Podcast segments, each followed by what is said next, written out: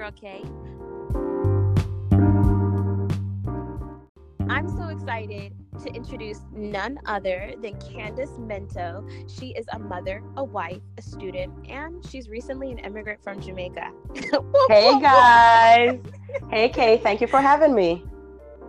And let's not let's not forget you're also me- mental health advocate for mothers, so you definitely dive into issues pertaining to postpartum depression and to mothers who are dealing with, you know, anxiety and all of that. And I'm just so excited to hear your perspective and your expertise on these issues surrounding Black mental health.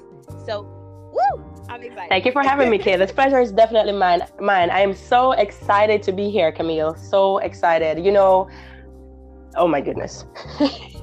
so if you guys don't know because i don't think the listeners know our history um i knew like i first got a chance to know candace through count your blessings k. Um a lot of people know that count your blessings k if you don't know count your blessings k was started as my youtube vlog journey um, me battling homelessness domestic violence and also i was dealing with a little bit of depression now that i look back on old videos oh man, you guys are choking up. Oh, Every time I think about it, I choke up. Um, when I look back at old videos, because it, it gives me a lot of courage to like think of, wow, like I'm going through these pressures or whatnot. But when I look at old videos, I think, wow, like I made it that far, you know? And I see a lot in those videos back then that I didn't see while I was going through the situation. Like I was going through a form of depression, I was going through a lot. And I met Candace because she reached out through Count Your Blessings K and she gave me a lot of encouragement. She she definitely supported and I'm going to tell you guys something it's so beautiful how you can utilize social media as a means to build a community and Absolutely. I consider Candace Candace you're like a sister You are my know? sister girl. Oh, you are my sister.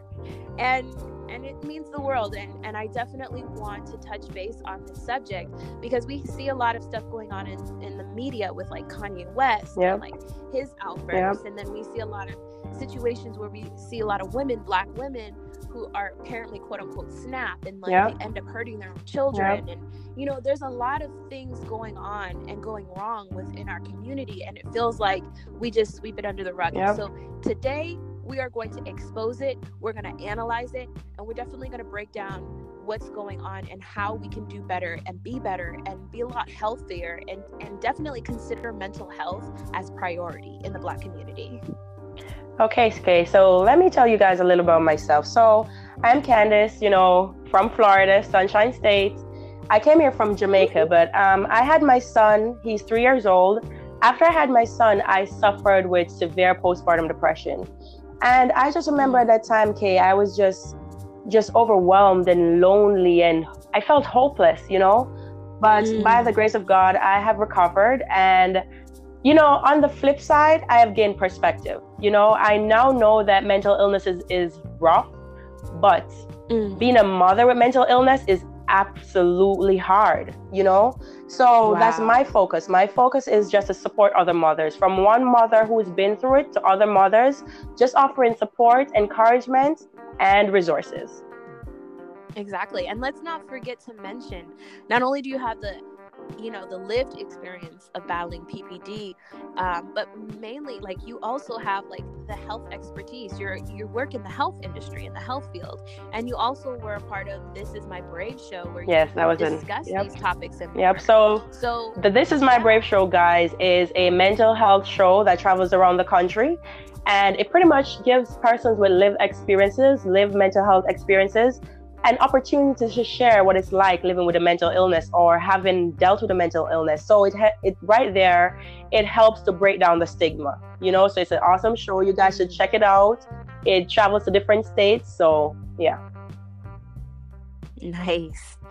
And and you know what? It, it just blows my mind the fact that you're so open about this because a lot of women who deal with a lot of mental ill, uh, you know, mental health issues, or even might even experience like a severe mental illness, you know, like bipolar or or schizophrenia. And not saying it's it, it's so bad, and not trying to stigmatize anyone who does suffer from mental disabilities. And I wouldn't even say suffer. I would say this is something that is a lived you know right. experience for you right. it's something that is a part of you and it's your character and there are ways to still live you know productively and definitely definitely with with with your you know with your mental you know diagnosis or whatever the case diagnosis. is so or if, if it's not it's even hard. a diagnosis because you know you don't have to have schizophrenia or bipolar or depression to have a mental health issue you know everybody has mental health issues from time to time you know so ah. it's important for us to address it, especially in our Black community. And that's exactly what we'll be doing today on this podcast, girl. Exactly. That's why the topic today, Give It to Jesus, the Black mental health paradox of mental health and spiritual healing, is very, very real, you guys. And we're definitely going to look into topics from like looking at mental health from a historical perspective. Yes, you guys, you know me, pre colonialization. Y'all know me like she gonna be talking about pre-colonialization. I surely will okay? And then we're gonna discuss post-colonialization. We're gonna discuss some of the barriers that we're dealing with currently. And then we're also gonna look at the future implications of possibly getting through it. So i'm excited. I can't wait for us to jump into this right candace? Oh yes. Definitely girl. Woo! all right. Let's get into it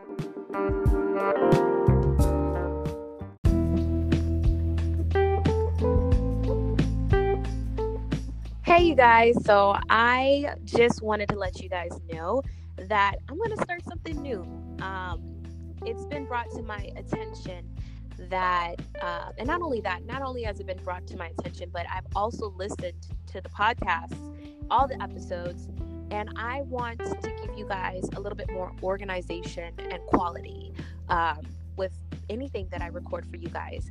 Um, to be honest, I never thought that Big Mouth Black Girl podcast was going to reach almost 9,000 uh, listens. Uh, I really didn't. I didn't expect that at all. Congrats, um, girl. Thank you, thank you. It's it's all because of amazing guest hosts like yourself and amazing fans that really want to hear that raw. Yeah, you're amazing too, girl. So Oh, thank you. So I, I'm not gonna lie, Candace. Like I felt really pressured because I was just like, oh my gosh, like I gotta do better and I've gotta do this and that, and you know, I kind of got lost in the sauce for a minute. Uh-huh. And I, I feel like I want to give you guys, everyone, quality. So I just, you know, I became my own worst enemy, and I just finally went back to the drawing board. I went back to where we came from which is mm-hmm. like me being transparent. It's a process, girl. It's a process. Yeah. It is. It's a process. Because I, Candace, I thought to myself, I was like, well, how much do I like tell the world? Yep. You know, yep. like it's really yep. scary. Like I know what you mean, girl. like you want to be transparent, but then you're just like, do I tell everyone? Well, you know what? Your story you know, helps somebody else. That's the thing. You know what I mean? And it's gradual girl. It's gradual. It's whatever you're comfortable with at the moment moving forward. You know i mean? It's all a process girl. You'll figure it out. Exactly exactly and so this segment on Big Mouth Black Girl podcast is called Count Your Blessings K. Of course, you guys, if you're not uh, familiar, Count Your Blessings K, K A Y, um, was started on YouTube, and it was my experiences battling homelessness while being pregnant and moving all the way from California to New York. And I did like video diaries of my entire experience and like I did everything. I had no makeup. I broke down. I'd given birth on camera. Like it was real. Yeah, you guys should check it out. And it's an amazing YouTube channel that she has. She's so transparent. Like that's how we met. By the way, that's how we met. You count your blessings, K, and she just she, you were just real, girl. You were just real.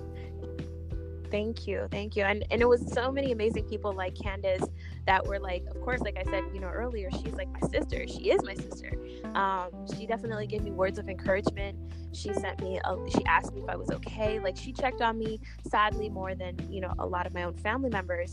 And I, I used to be, you know, sad about it, and I used to be like, man, like my family doesn't really give me that much love as like the people that have never seen me, yeah, you know, yeah. and they're just looking through count they're looking at Count Your Blessings K on YouTube.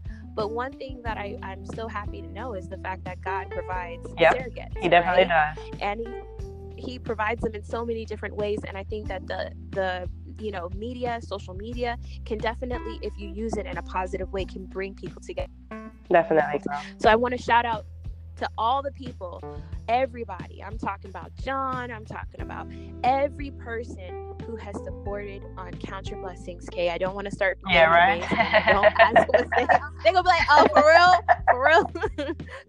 so you guys all know who you are, and I just want to say thank you. So let's get into the segment of Count Your Blessings, K, on Big Mouth Black Girl podcast.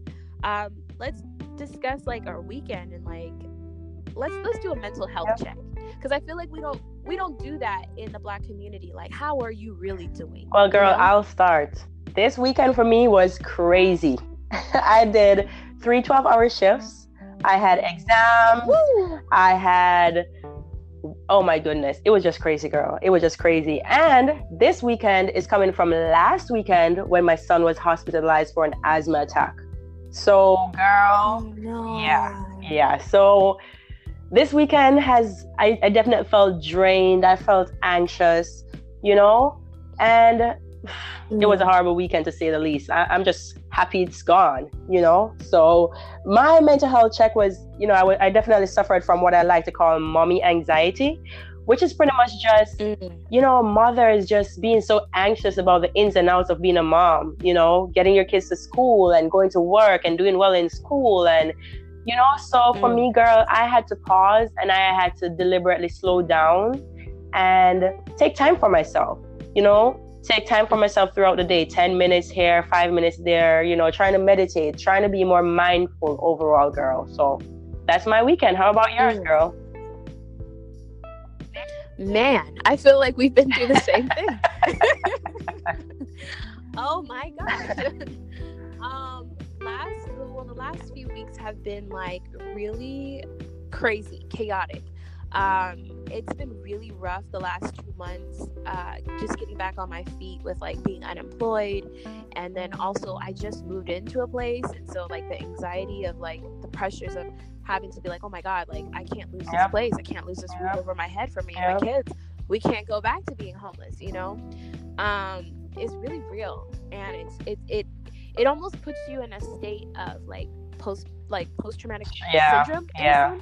Yeah. Um, where you're just like, you know, you're you're freaking out, and I and I caught myself one time like not sleeping, and it wasn't because I wasn't sleeping because you know um, I'm studying, which I usually do. You know, I study or I work on the podcast, but I wasn't studying. I wasn't sleeping because I was just my my thoughts were racing. Yeah, so so it is with anxiety, girl. Like you you just can't. Your minds are constantly racing, and you can't stay in the present. You're ten steps ahead at yeah. all time.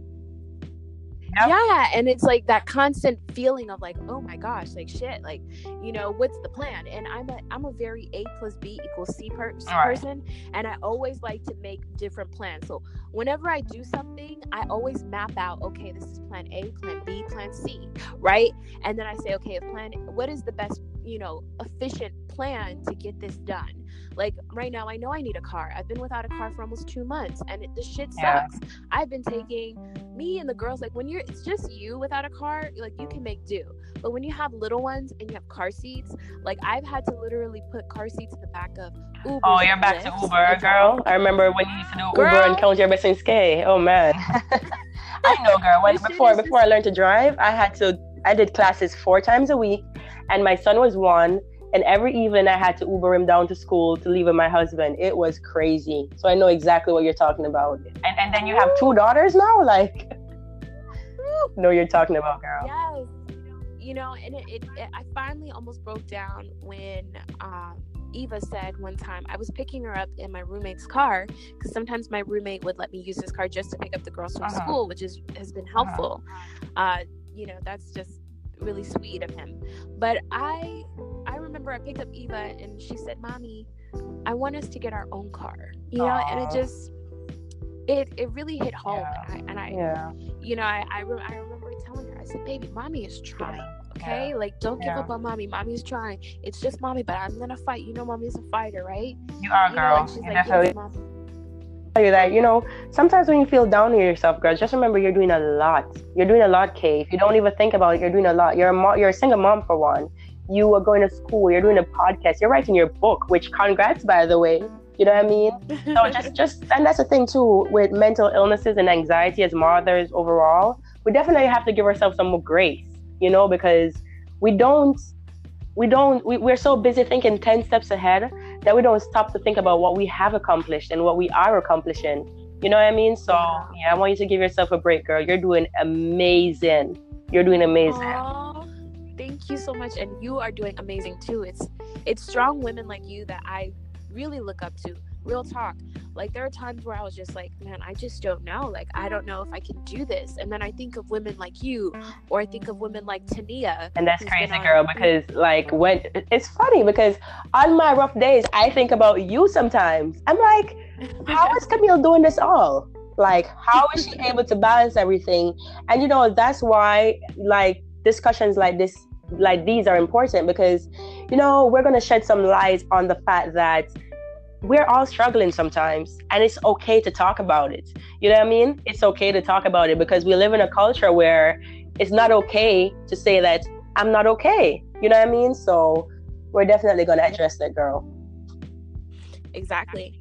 And so i just want to let everybody know that it these are the discussions that you need to have with your friends. It's not always, hey, how's everything going? Okay or good. Like we need to stop with the curt answers of good or okay or cool and like let's get down and be transparent so that way we uncover a lot of these things because just like I didn't know that Candace has ever been through the same Uber, Lyft, yep. magic carpet. I have. Oh, I have. and her shedding that light on on that for me is like it means a lot because that means like wow she went through it. She she did well. She pushed through it. I can do the same. And it makes you feel not as isolated or alone. And exactly. we definitely need to have that. So so how did you overcome this whole weekend girl? The anxiety issue what did you do? Girl I it got so bad with my anxiety and everything was happening so fast. Like I just started up another job. So I just started up another job. Um, and it's not really paying that much, but it's it's making a dent in yeah. my bills, which yeah. is good than nothing. Yeah. And so I, I started that. I've been so overwhelmingly busy with like the podcast. I had like two podcast recordings. One went over because of you know we couldn't f- figure out a time, and I really wanted this guy to be on there. Um, and then it just sounded so so bad because it sounded like I was just a mean person. Oh man. It, it was episode nine. I had to take it down because I sounded like a, a straight up bitch. Like I really did sound like it. Oh man. And I, that wasn't my intentions. I was sleep deprived for like three yeah, days. You were, oh my god, you were crabby was, from from lack of sleep. Oh girl, yes. I've been there. I've been there. That and then also I was trying to get this podcast episode nine like recorded, and we constantly had to like reschedule because my my schedule wasn't working or his schedule wasn't working, and so I was just like high key like you know i almost tapped out like but i i wanted to keep pushing yeah. and so yeah. it just i was just really not in a good mood and then episode 10 was interesting because i had like um, a comedian um, by the name of arthur hamilton come on big mouth black girl podcast and he came to my house and I just had a whole bunch of, of brand new equipment that came in, and my sound engineer, Mike, uh, Mike, he's so awesome. He lives down the street from me. He was just like, you know, I can't come because I have to go to vacation with my wife. And he usually helps me set up like serious equipment if need be, you know? Uh-huh. Like when I had when I had um Malik Rashad on the podcast, he helped with that. And so it's just frustrating when like I was trying to get everything and make everything perfect because this guy lives all the way in LA and drove oh, all man. the way out to see oh, me. Man. And I'm not in any vicinity near him and my shit is not together. It's looking hella like you know, girl, motherhood, M- motherhood. Does that sum it up? Shit. right? Oh my goodness. I, and on top of that, when he finally gets there, I'm just like, yo, I'm just sorry. He's like trying to help me put it together, and that's so unprofessional. And I'm just like, like I wanted yeah, to. Part part of the process, though, girl. I'm telling you, like I have been learning so much about just how everything comes together in the long run, girl. Because yeah. you're just starting out. You're gonna be a prof- professional you're gonna be professional at this one day, you know? Yeah. So it all comes together, girl. And I had to give myself some flack, like you know, some slack, not flack. Like, like flacker. I had to, I had to give myself some slack. Um, first and foremost, I had to think like, yo, this is season one. Like, I think the numbers of like nine thousand people have listened. Girl, you like, absolutely blew me away with that number. I was here like, did I hear right? It kind of like gave right? me a, oh it my gave God. me a heart attack, and I was just like, oh my gosh, you know. Um, and so I was like, oh my gosh, like I need to step my game up. Like I can't, you know. Yep. So, but yep. then at the same time, I have to cut myself some slack. Like I said earlier, like this is season one. I'm not a professional. I'm not a sound engineer, and it's just me and like a few people that help me. But they can only help me when it's like not because they have their own lives too. You know. Right. They have exactly. kids and wives and everything. So we're not all single people. So I have to really be realistic. And, and you know, what you're saying with cutting yourself some slack, that comes back to mental health. You know, we, we have to have balance. We have to have balance. You know, it, I mean, you're a mom, you're a student. We have to have some balance. We have to create balance, purposefully create balance. You know what I mean? So. And I, I, I, believe I believe that 100% because girl, let me tell you that balance is definitely needed. I call it alignment. You know, uh, I feel like go. there's so many. You know, it's funny because so I have been searching for the right word for like weeks to just sum up how I want balance and order. You know, affirmations and all of that, and I'm like, what's the word I'm looking for? But you just said it, girl. Alignment. Yes. Alignment. It's, it's yep. It's that alignment. It's that, and, and for me, alignment means you know, it's not perfect, but you can deal with the highs and, and the exactly. lows, and you exactly. don't have to.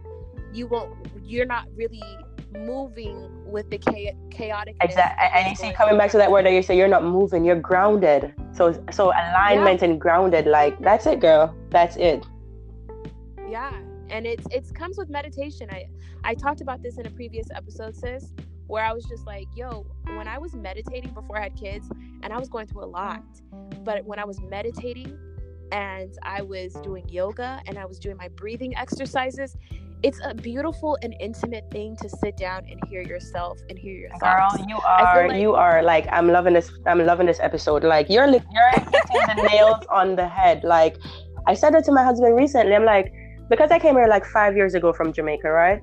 and then I came here. I mm-hmm. got married. I started. Well, I, I had. I have one child. I didn't start having children. I have one child, and you know, I said to my husband the other day. One thing with with you know being a mom and being here is that I haven't been able to meditate. You know, in Jamaica, I would meditate all the time, all the time. oh time. my god! I would under the ackee tree oh, though. Oh, the almond tree. Yep, under the almond tree, girl. Yep. Oh, and go to the go to the beach side, and it was amazing. So you know, when we girl, I miss oh home. Oh my goodness, girl, I'm going down in December. I'm going down in December. Yep, my best friend is getting married, and I am looking forward to it so much. Oh, congratulations to your best Thank friend. you, girl. I know Jamaica weddings be popping too, like nobody knows. Yeah, they're beautiful. they're beautiful. Yep. And the sorrel, Lord. and the cake. the black cake. so y'all making me now I'm it. but yeah, going back to mental health and like you said, it's just meditation and like you said, it's it's not just meditating only like in your house, which is good. It's a good start. I say to people who are are new to meditation, start in your home, start in your room. And because we don't spend enough time with ourselves, we're always on the go. We're working, exactly. we're school, yep. being a mom. Yep. We need to spend time to hear our thoughts yep. because it's a very intimate thing to hear your thoughts because you can check yourself and and you can be like, "Wow, I'm thinking." And you know what's funny? Like I saw a TED talk the other day, right? And they were talking about introverts. It was a TED talk on introverts, and you know I'm an introvert by nature, so it was like they were talking about the importance of of introverts to have me time. Like if you're introverted, you have to take time after big events to just be by yourself and calm down. And I'm like, wow, it goes right back to meditating. I'm like, okay, so I definitely see where I need to make time for that in my life. You know what I mean? Because it's definitely a tool that I need to apply that works for me. So, man. Exactly.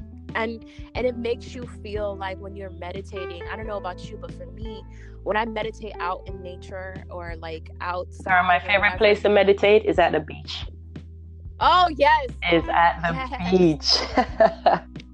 that is the best place to meditate. And for me, when I sit and I meditate, it is so calming and I love hearing like the first part of meditation for a lot of people is to just try to block out any thoughts because you're not in the state of mind to listen to your thoughts already because then it's going to cause anxiety. So the best part of starting meditation is to just try to curb those yep just have them just have them come and go come and go. Don't even tune into them just let them come and flow. Yep. Yeah and what you should focus your ear your hearing on is more so hearing like the birds or the ocean or maybe you'll hear some people talking or maybe you'll hear like you know the waves crashing. Those are the things you want to listen to because that makes you grounded. It makes you feel like you're at this present moment right now. Yep. And i feel like we we move so fast. And because my friend was telling me she's like yo when we're sitting in a car we're not we're not just sitting we're moving like inertia oh my goodness. you know? Oh my goodness. We're moving you oh know? my goodness. And then when we get out the car we're moving right and then when we get, get the kids we're moving. And when we come home we're, we're cooking you know what? and that's and one thing i absolutely love about jamaica. We have so much downtime. We have we're on island time girl as you know. But but that actually does something for our mental health too. You know what i mean? So. Yeah. It definitely it makes you see things a lot clearer and it makes you have that more of a self identity and that that connection to yourself and with nature because i feel like if you don't connect with nature then you're not really connected at all. Exactly. so oh love i'm so excited. This is whew, this is yes. So let's get into our next segment. We're going to be talking about another deep subject. Um, we're going to talk about pre-colonial mental health. So listen up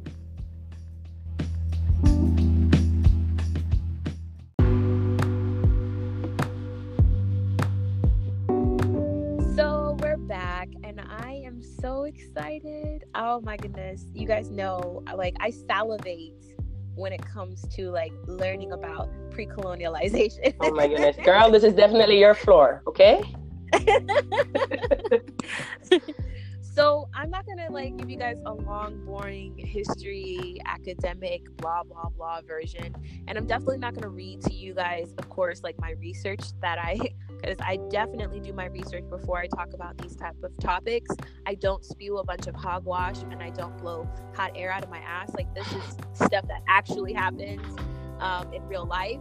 This is something that is recorded in history. There, if you have any questions and you want me to cite any references, holler at me, DM me, and I will send you lots of journals and articles.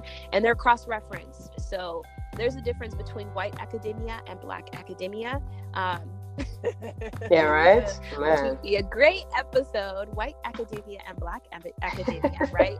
so I say that because um, white academia usually is like your Oxford, it's usually uh, Harvard, a lot of your Ivy League schools that are seen to have a lot of great research methods, and they're seen as like schools of prestige uh, and credible sources. And then you have your black academia, which is individuals who are usually in the HBCUs which is the historical black colleges and universities, or they're individuals who have d- conducted their own research, but they're not affiliated with any like uh, journal, uh, just journal, uh, I would say journal or articles or anybody who's associated with big schools such as ProQuest or LexisNexis, etc. So I am excited because we're going to unveil pre-colonial mental health. Now, Am I an expert in African and pre-colonial studies? No. I'm hoping after I get my degree in social work that I can get a second master's in African and African American studies. So that's something I'm I want to do and want to teach definitely because we have to know our history to know where we're going. But not only that, I do want to talk about pre-colonial mental health from the perspective of I have taken about a few courses. Um, I have friends who are, you know, I, I have a friend who is an African studies, South African studies professor. Um, and yeah, I've done some research myself because it's not always your degree that makes you a wise individual. It's the ability for you to retain information and also question that information and cross reference it. So, getting back into our segment, um, pre colonial mental health. And I like the whole African um, you know the african saying which says you know it's kind of like it takes a village yeah. to raise a child right? definitely does and it does take a village um, it's that support system and it's also attributed by the village it's attributed by having different people with different status to help individuals overcome certain situations like a witch doctor or a shaman which is definitely not only seen in africa but all over the world I mean, if you look at Native American, if you look look at indigenous populations, if you look all over the world, you will see that there has been a person that has been designed has been perceived as the witch doctor or the shaman or the person who has the infinite amount of knowledge, a chief even, who if you have any qualms or any issues, you'd go to that person and you would receive kind of like a mentorship. And that's right. usually and, and seen it, as the universal. Right. And it's interesting that you would say that because in Jamaica, you know, the same witch doctor, or whatever, she's known as a healer woman, you know, and it's this person that you would go to. I mean, for religious reasons and stuff, we tend to shy away from it or shy away from it now. But that's a traditional person who would help with the healing of the community. Or, you know, back to my field where it comes on to postpartum health, you know, back in the days when a woman gave birth, it was a community event you know, mm-hmm. grandmothers, aunties, everybody would come together and they would make sure that that new mother is okay. They would make sure that she has her baths, her herbal baths, her ritualistic baths. They would make sure that she's fed. They would make sure that she's properly clothed. You know what I mean? So it definitely takes a community, girl. Yeah, and that's that's amazing. no, that's how it should be. I know a lot of um, families. I don't want to put every black family or, you know, in this right. categorization of women are, are not being supported or people with dealing with mental health issues are not being supported right. because that's not true. There are a lot of black families that get it. You right. know, and I say get it because you do get it. Uh, it being that it does take a community, it takes a village, and not having this individualistic, well, you know, I you're a burden, or I've spent so much time like raising you, and I want to live my life, and it's not individualistic, it's not selfish, it's more so this is what we do because we love and you're exactly. part of our family and this is what we're supposed to do. And it's it's not even just supposed to do it's just natural. And i feel like some people don't get it in the black community and i feel like I can't speak on the statistics of this, but I don't I've I've seen a lot of families that that definitely do this, and then I've seen a lot of families that don't. And I think it also plays into the perspective of power dynamics. You know, like and, and it's definitely um, go, going to go back to what we're going to talk about later down in this podcast, girl. The fact that in the black communities we have the tendency to feel like I don't need anybody. I can do this all by myself. Yeah. So if somebody, yeah. if a family member should have that perspective for themselves, then they you know actually feel like they don't need to help anybody else either. You know what i mean? Like we're all out there. Everybody yeah. for their own selves. Everybody for their own selves. You know what i mean? So mm. yeah girl. Yeah. Yeah. You you definitely like girl i agree with you so much. I'm like yes. Okay because I, I feel like that goes back to the black the strong black woman and the strong black male complex yep. right and it's just that whole well if you're a strong black woman then you're supposed to just do it and like take it and not you know you know complain because this is what you're supposed to do as a strong black woman and a strong black man is supposed to not worry about his being emotional and showing emotion right. or mm-hmm. you know like being more transparent or vulnerable mm-hmm. because you're a strong black man. And we're going to get into that and i'm we definitely have our own theories that i can't wait for us to discuss. Um, and then also the whole view going back to pre-colonial mental health the whole view of like mentorship and apprenticeship right? And so we're going to dive deep into like the congolese. We're going to dive deep uh, uh, I would say the Congolese tribe or the Congo. We can also go into more the Zulu nation. We can also go into, you know, Egypt and look at the pharaohs. If you look at these different tribes, sects, and empires, you'll notice that throughout history, there's always been this form of apprenticeship and mentorship. And I feel like we're missing that um, big aspect as a family and, and unit. Um, we all know that children develop at, at, at, young, at a young stage, uh, usually from toddler on, and especially once they hit five, six years old, are becoming so malleable and they're starting to learn so much and they're soaking in so much knowledge it becomes the foundation to the way that they see their world views right right, right. and you know what's interesting? You're talking about apprenticeship. So my husband owns a business. He's a mechanic. He's a technician. He owns a bmw repair shop so it's interesting that he talked about mentorship and apprenticeship because this is something that he said he always wanted to do for young younger guys you know and just starting like two days ago there's this young guy young black guy whose father came to him and he's like, listen, my son, he's interested in being a mechanic. Can you allow him to come to your shop and just work alongside you? And of course, my husband said yes. You know, and when like Aww. when he told me, I'm like, you know, this is what we're talking about. Like as black families, we need to be role models for like the younger generation. We need to come together. Like we definitely need to come together as a community. You know, for mentorship, for apprenticeship, for guidance, for support you know so this is definitely something important that we need to bring back to our community now modern day you know post-colonial era exactly and and it's very important that we do that because you know in egypt there were a lot of people who are studying to, to the mathematics and the sciences. It, it's usually individual a lot of people thought it was more of a, a caste society which it was. Um, a lot of you know during those times in those dynasties that they had different individual they had different pharaohs. And those pharaohs of course had their own ways in which that they in which they ruled right, right? and the pharisees.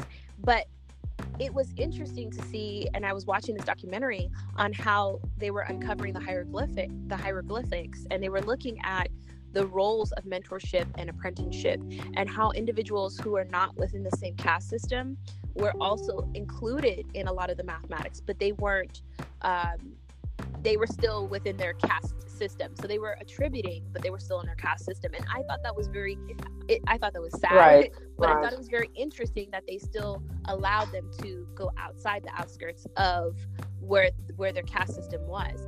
And I think if we focus on, like you said earlier, including a lot of children and what they find as an interest, right, right in their passion that's how you hone in on a lot of what they'll become in the future.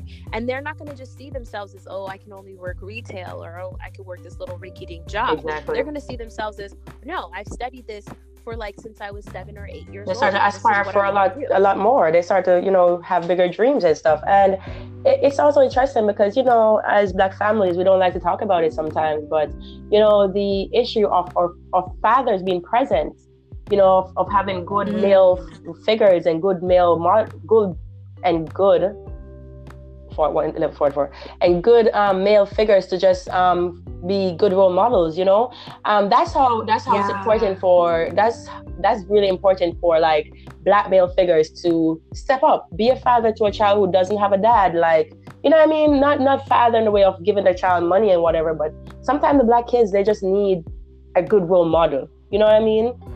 Yeah, and it's it's because we're missing that. And if you look at the statistics, like currently, there's a lot of single mothers. Yeah.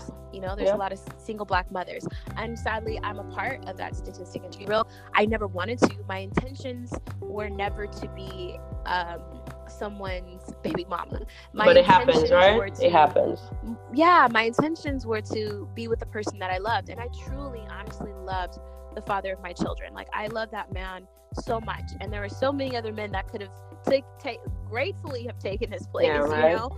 Um, but I I really loved him, and I thought he was the person that he portrayed himself to be. But I think we both fell short, and I think he also dropped the ball in doing a lot. And still, you know, I'm waiting for him to take ownership and be more of a present father to the girls, and not just, uh, you know, child custody weekend father. Right. You know, I've, I've discussed this with him on multiple occasions. You know, you can't just pick them up on your weekends. You need to be more of an active parental role. You said you wanted 50 50 custody. Therefore, if you want to talk to your girls and you want to talk to Eva in the middle of the week, by all means, I will not even argue with you. I'll just give Eva the phone. And I have done that multiple times. Right. I said, so you can talk to Eva. But what you shouldn't do is totally neglect her because Eva asked for her father during the week. Oh. And when I call him and she does he doesn't pick up, just the the level of disappointment right. on Eva's face. Right. It, it right. Cuts, and it cuts like knives. It's funny because she's getting older and she's starting to understand a lot more, you know, so yeah. it's rough and and it's rough because you can't tell a very stubborn Nigerian man how to be a father because his mother didn't even teach him how to be a good father because I think it's a cultural thing. I think that a lot of these men are absent because there's this whole patriarchy view. And if you look at the colonialization, uh, Nigeria was colonized by the British. Girl, I was know? just about to say it's the same thing with, Jama- with a lot of Jamaican men, and that's exactly what happened in Jamaica. We were colonized by the British as well, girl.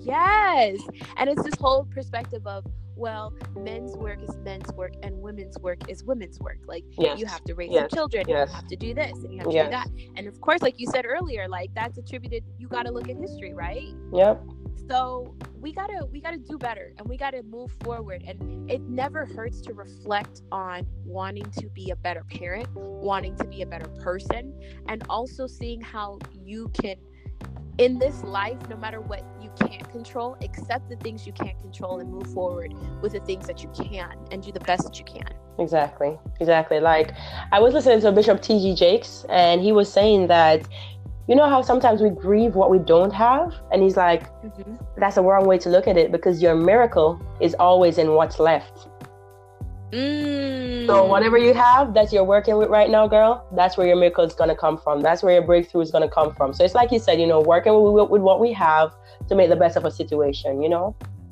Exactly. And that leads into our last you know our last subject for this this segment. It's mental health a gift or a curse. And a lot of people think that if you have children or if you even are dealing with mental health that it's like a curse but i look at it as a gift because a lot of children that I've that I've had the privilege and honor to work with and study, uh, who've dealt with autism spectrum, a lot of you know adults who've dealt with bipolar type 1 bipolar type 2 schizophrenia um, all of that they are extremely bright. They like, are. They're extremely smart. they are. so smart and i think it's just because our society doesn't know how to cope with their form of reality. And so we put them into these like dsm-5 bullshit like your autism spectrum and this is how much ritalin you should have. Yep. so you can you know work with society. Yep. and it's it's really it's really sad. And it's really sad when i hear bullshit from a lot of parents. Like a lot of parents who have children um, with autism it's really sad to see other people who don't have those children with autism and they're like oh I'm so sorry. Like, right? The kid is right. not dead. Exactly. Exactly. Exactly. they just they just think differently and see the world differently. But my God, they're smart. They're really smart. Yeah, it's like just because you don't understand them doesn't make just because they don't conform to our societal views of norms doesn't make, make them any less than. Like I hate that shit so much.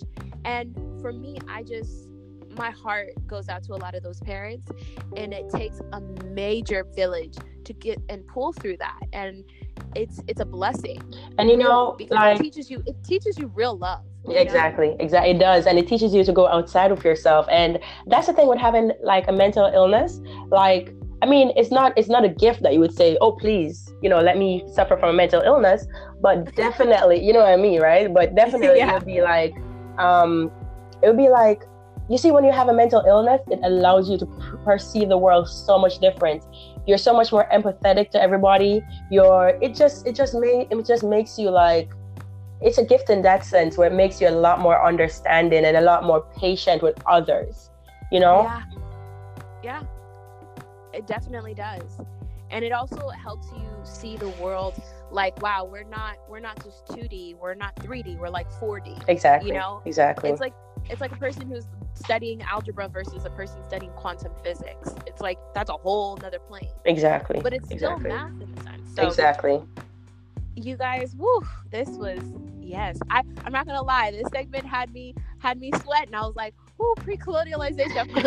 Am I gonna do this any justice? we pulled through, y'all. we went through pre-colonialization with the Zulu nation Congolese, and of course Egyptians. And now we're pushing forward to our next segment, which is the current mental health issues of today. And I'm really excited. Um, let's push forward and yeah, let's keep moving. Stay tuned, y'all.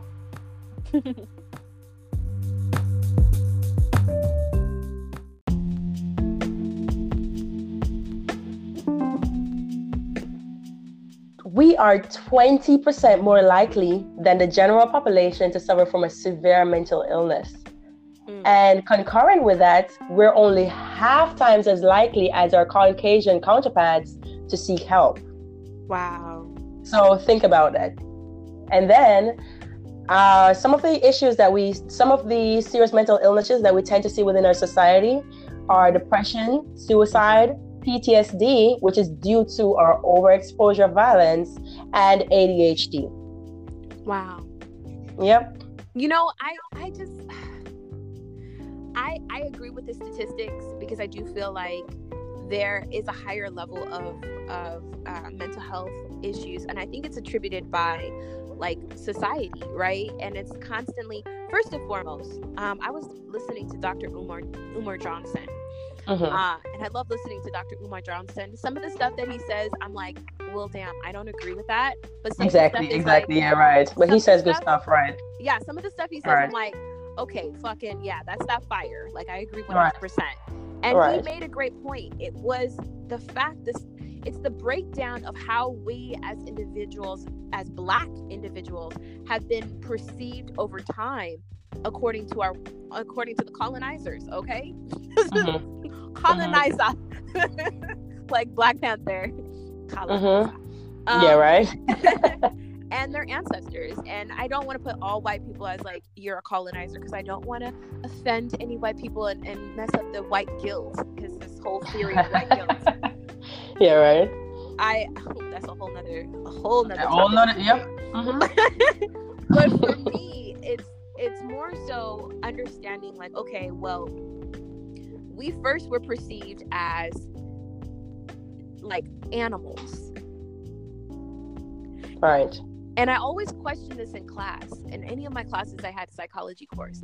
I said to the teachers i'm not so interested in learning about psychology like i'm er, i'm interested in learning about psychology and like teach me your knowledge you know professor sensei whatever. But i'm also interested in where was the turning point that changed human beings. Pre-colonialization black empires were ruling and a part of a trade system and this is evident because anthropologists have found beads from europe.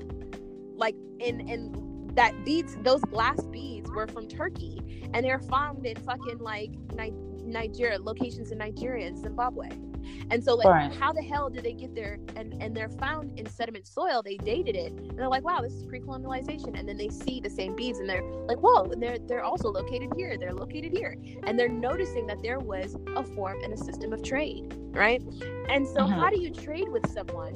And in order to trade with someone, you it's very you have to learn their language right you have to be like cleopatra right. you have to learn multiple right. languages in order to say okay this is five dollars this is eight dollars okay i'm gonna give you this this next time i'm gonna give you this ne- that time you know what i'm saying so you have to learn right. how to trade you have to be able to be knowledgeable in different languages and cultures and so my question is how do you change the perspective and the psychology of a person with them to all of a sudden they're an animal I, right? oh my goodness, girl, this is such a deep topic. And oh my goodness, such a deep topic. But you know what? I won't even get into it. I won't even get into it. it's deep because a lot of people don't know, and even the professors didn't know. You know, I said, I'm not really trying to, because it's hard. It's a good question, but it's a hard question to find concrete details because you're discussing issues. I think you know what? Mind. How about this? It goes to human nature. It goes to the nature of us sometimes when we're really selfish, and we just want it all for ourselves. So you know, there's one theory that you know um, the colonizers went to Africa and they just you know Africa is a very is very rich and abundant in gems and gold a lot and of resources, soil and a lot, of, of resources, right? So the theory goes that you know they eventually just wanted it all for themselves. You know what I mean? They just wanted it all from themselves. Like there's a story with Cudjoe, I think that's the name of this slave, or he wasn't a slave at the time. He's African, and he had gems. He had diamonds in his in, on the on the windowsills of his hut, right? So a mm. white colonizer comes and he's trying to say, well you should you should give that to me. Your God says that you should give that to me. And he's like, I don't, you know what? I don't even remember the story clearly, so I don't even want to mess it up. But pretty much, it just shows yeah. goes to show how selfish they were and greedy. But you know what? Like it's just human nature. Not even not even white colonizers or anything like that, but just human nature. So I think that's when the I switch wanna, probably happened. Maybe I don't know. You know. I kind of want to challenge that though, sis, because I feel like what I discussed. Um, so I'm going to touch back to I'm going to get back to Umar Johnson. Mm-hmm. But what I discussed in this class with the professor and trying to understand what where was the disconnect, mm-hmm. the psychological disconnect mm-hmm. of being because I could not imagine, even if it was a white counterpart that I didn't know, a person, mm-hmm. treating them and putting them in a cage, it would do something to me psychologically, right? So, because I don't, because mm-hmm. Uh, I have some type of a conscience. But I had this perspective that I think it was attributed to something neurological that happened because of biopsych, because of uh, biology and anatomy. So my my phys- physiologically, I should say, physiologically, I think that racism was more so like a um, mental illness. I think the process of colonialization was pushed through by sociopaths. I think that the socioapathy was attributed by during the time pre-colonialization around the 1300s there was a huge climactic change um, within parts of europe it causes it caused a huge snow front.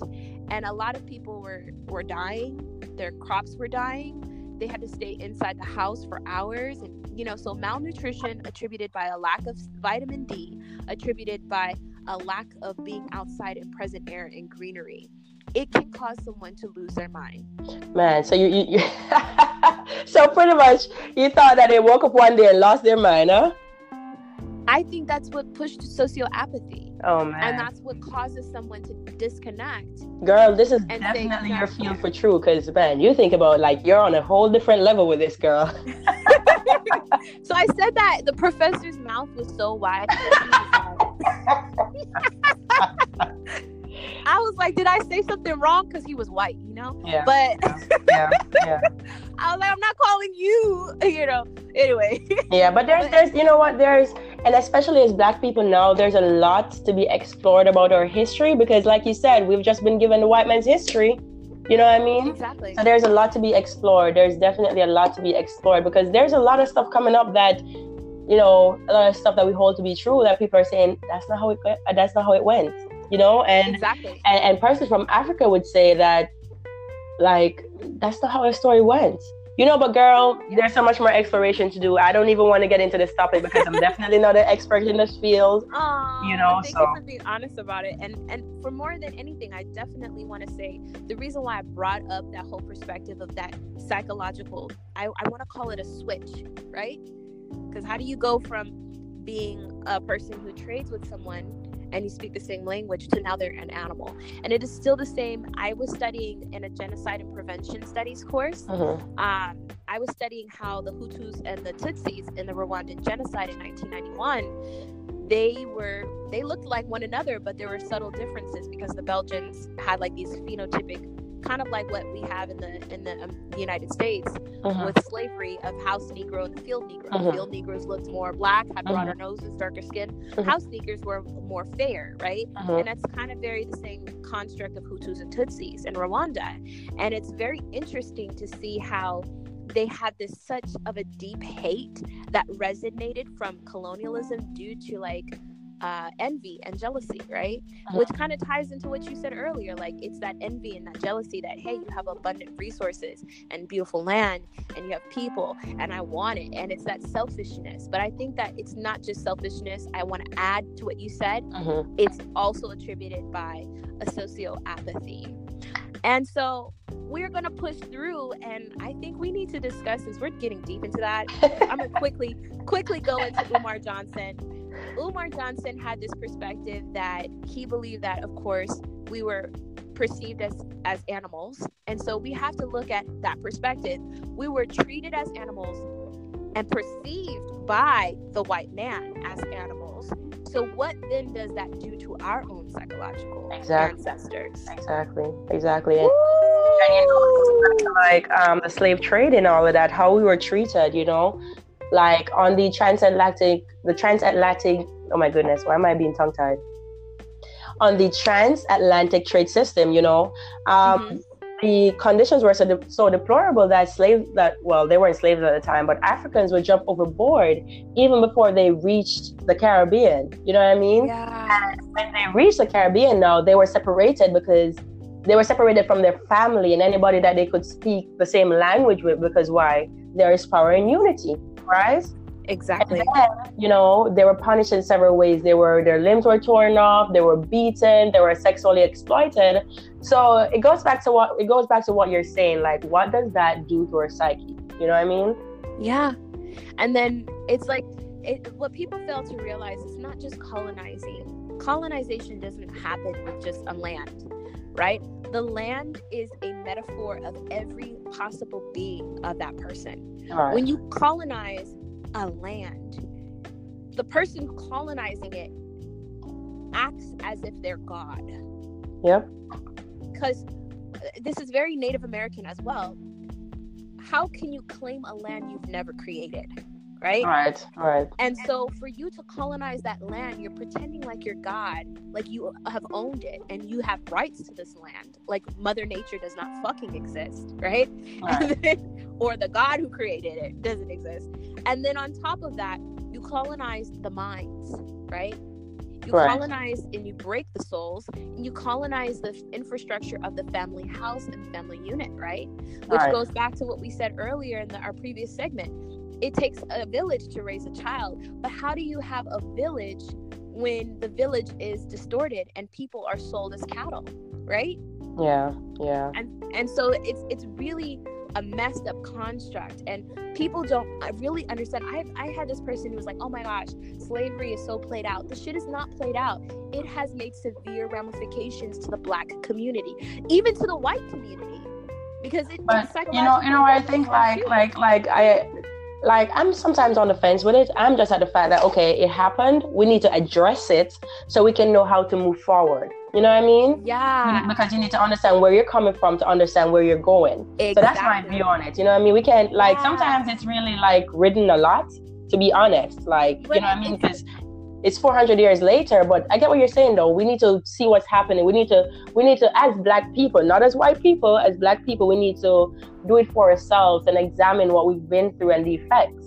So exactly. then we can address how we're going to fix them and the solutions to these issues. Ooh, sis you spin that fire!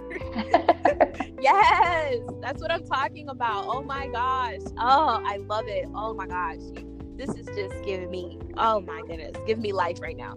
So because it's, it's real. And then so when we talk about like dr umar johnson real quick he had this perspective of look that we were perceived as animals then we were perceived as property right well we technically were received as animals and property but then animals then from the the term animals it just became okay that's my property right because animals right. was just too uh chivalric uh what is it chivalric or whatever right? And so it was just like okay that's like caveman you know cro-magnon type of you know this is my animal. No this is my property. And then from property it just became to slave right? And then from yeah. slave it just became to you know we're mentally we're physically free but we're mentally still enslaved. And i think that we are because we feel the, the a lot of the current issues that we're going through is attributed by this double consciousness that we we know we are capable beings we know we're smart we know we're intelligent we and sometimes we even know our history like we know we're niggas not niggas like n-i-g-g-a-s but n-e-g-u-s you know kings uh, and uh-huh. queens you know uh-huh. we that term is is a term that was used to like you know mock us but we're kings and queens n-e-g-u-s and uh-huh. for, for us it is it's kind of like a warfare with having to figure out how do I tap dance in this realm of white society and white privilege, but also love and have that black privilege for myself.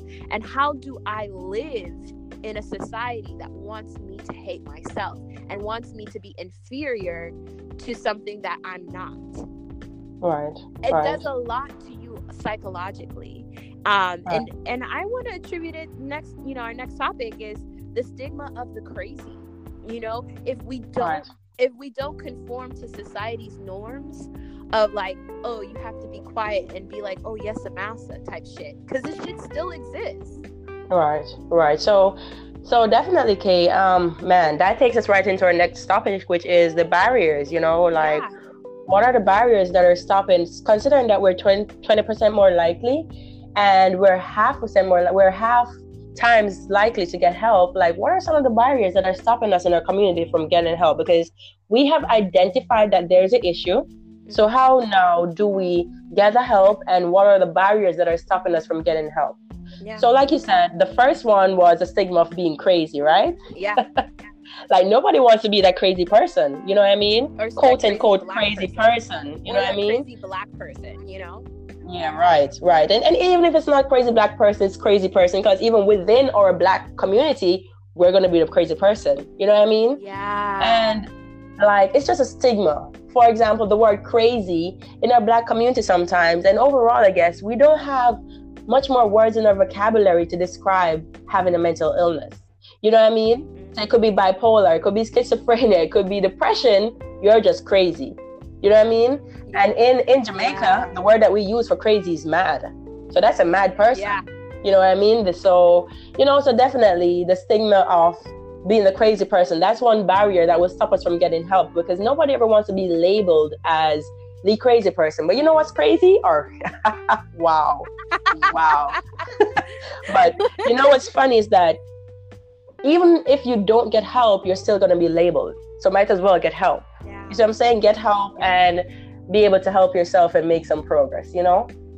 And exactly. Mm-hmm. And it starts with you. It's it's very courageous because to to get out of the stigmatization of being quote unquote crazy, but showing like a different face to whatever mental health issue, it also it also teaches others. You know, like when I was when I let me tell you something, girl, real quick. Mm-hmm. When I went to a family gathering, this was re- fairly recently. I think uh-huh. it was uh-huh. like Fourth of July or something. Uh-huh. Uh, I went and I visited my Jamaican side of the family, uh-huh. right? Because I haven't really talked to my African American side of the family. To be real, they have not invited me to any family functions since I've been back in California. Uh-huh. Um, and that's okay with me. Yeah, right. I tell the truth. I'm not gonna fake and, and do a, a, tap dance for anybody. Mm-hmm. If I don't like you, I'm gonna respectfully tell you to your face, I don't like you, and I'm gonna say, you know, I'm gonna keep my distance because I just don't like you, but I will respect you because you're my family. I'd say that to people to their face. Some people don't like that. Right. Um. you're outspoken, girl. Yeah, outspoken, right. I call it being transparent. but when I went to my Jamaican side of the family, it was kind of crazy, Candace. Um, I guess I, it was being disclosed that I was just ape shit crazy. Oh wow! Like, oh, you know, I was just losing my goddamn mind. Like I done, you know, 5150 20 million times and you know i just am off my rocker you know my rocker and i'm just like so did you did you like overhear them saying that or what was the case you can i can feel the um the gaze yeah. the, the gaze yeah. i could feel the looks on me yeah. And you know when you're being analyzed because I analyze people. You know what I'm right. saying? I, I've been taught to analyze people. That's what I've been trained to do in my field. And so like when I'm being analyzed too, I know real recognize real. And I'm like, shit, you know, and like they're looking at me and I'll say certain things like, oh yeah, I go to this school and I have a 4.0. And they're like, their mouths just fucking drop. and they're just like, but but you know what, though, girl, let me tell you, you know, Jamaican, I'm Jamaican, so I know the issue with our society in Jamaica is that we are not I mean, it comes back to the black community, right? We're not fully informed of all these mental illnesses. So for somebody to be having mental illnesses or whatever the case might be, you're homeless or whatever, it's like we don't discuss it enough in our society. You know what I mean? So mm. and you know what what happened, girls? Like what happened, girl, is that like when you don't understand something, you learn to fear it. You know what I mean? So I yeah, or judge it. Yeah, or judge it. Yes, I think that's really what's happening. But it, it all comes back to us. We have to be more educated as a society so we can help help each other and stuff like that. You know? Yeah, and it and it and it also comes back to like you know, say not being afraid and be like, yeah, I went to postpartum depression. Exactly, yeah, because your story helps somebody. Your story helps somebody, right? Right. Exactly. And I think the stigma of the gays and now the gays, when I say the gays, it's not like homosexuals, the gays. Right, right, right, For those who are right. listening. Right. Um, the gaze is the gaze, G A Z E, and Mhm. this is a sociological term that examines how white individuals view uh, people who are not white, so people of color, right?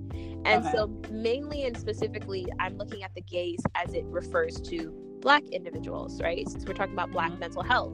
Mhm. And I'm looking at how the gaze on how white people kind of like this fear of like this view of like this eye being looked at us. And I you've know you've heard of this before, sis, when like family would say, you know, you gotta dress nicely, but when you go outside because you know people are gonna be looking at you and shit. Right. Right. You know, it's a very big Right. Jamaican. It's a big thing in Jamaica. Yes, it's, it's a big yeah. It is. Yeah. It is. It's a huge thing in Jamaica. It like, is. when you mm-hmm. go out, you have to have your shirt ironed and pressed.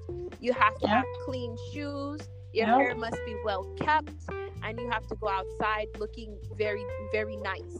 You Right. can't you can't go outside looking like you know with some crushed up jeans and like a sweatshirt that's like you know has a stain on it because it's just not gonna look. You're not gonna look well kept. You know, you're gonna look like you, like you know that term. You're gonna look like you have no body. You know. Exactly, exactly. You're not nobody, right? Exactly. my my Jamaican accent over here. oh my goodness. When I was talking patois in Jamaica, so one side one side note. When I was talking patois in Jamaica when I was like what six when I went back home. I stayed there for like a year, I think. Um, I was speaking patois to the kids. They're like, "Your patois does not sound the same." Oh my goodness. It's so funny because I hear I hear like I have a lot of American friends but their parents are Jamaican and they talk um Jamaican. It's so funny. It's so It funny. So It's so funny. funny. It's so funny, and it's like, and if you hear somebody like my grandmother is, she's full bred Jamaican, like born in South Kingston. Right. You know what I'm saying? Born in Right, South right. Kingston. She's proud of herself, and it's funny because she lived in New York for like a long time, so she has like New York mixed in with her Jamaican. Oh man. Oh, and her man. shit is so wild. It's Oh man, yeah, I Can can you imagine, right? So Oh yeah, my goodness. so I think it's getting back to what we're talking. I think it's we just don't have because of this whole view of the gaze and, and dress perfectly, just like we were taught, like in our background of being Jamaican. Like I think it's that fear and that anxiety. If I'm not perfect and I'm not well kept, then I'm not going to be well received by Exactly. my you know white counterparts. Exactly. I won't get a job. It's that fear of oh my gosh, if I go to work to a job interview with twists in my hair, will I get the job or will they think it's too ethnic? You know, it's that anxiety, in my view, that causes like paranoia and psychosis and a lot of things that can lead to that because it's that attributed fear and it causes a lot of stress on your brain and on your body. The physiological effects of that is serious and real. And I think we we just, you know, I think oh, another barrier barrier is we just don't trust white practitioners. Right. Right, right, definitely. We feel like they're gonna judge us. We feel like we're gonna be a part of their research studies, right?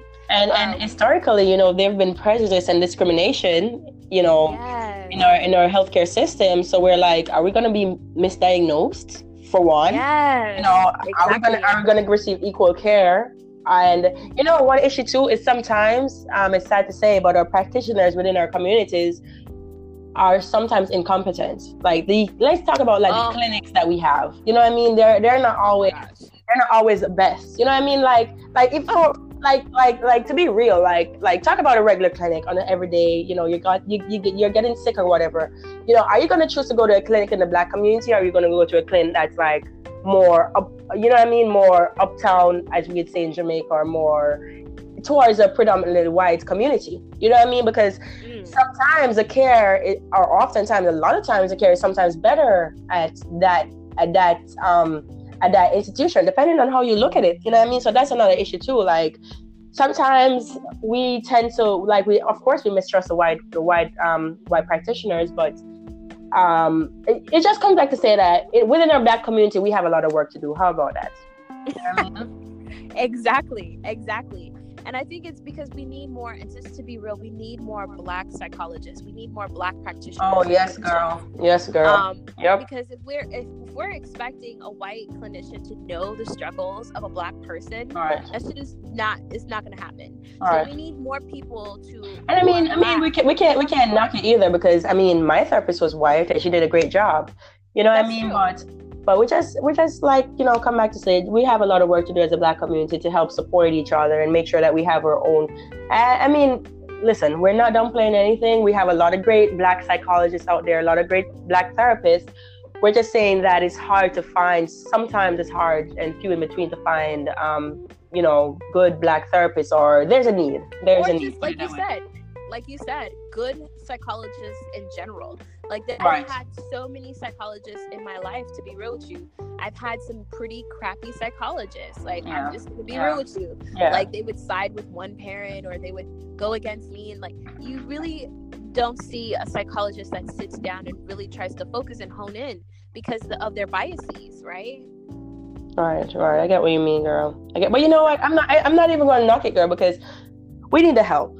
You know what Yeah. I mean? We need the help, so get let's get the help. I mean, um, and and it goes back to saying that psychologists they're human too, so they'll make mistakes and they're not perfect, but they can they, they can definitely help help us. I'm not gonna knock it and say, you know what I mean? Yeah, because I don't want people to feel. I don't want any of our listeners to feel like, oh well, damn, if there's no good psychologist, why the hell should I go? Like, Right, no, but they're def- they're definitely good psychologists. You know what I mean? They're definitely good psychologists.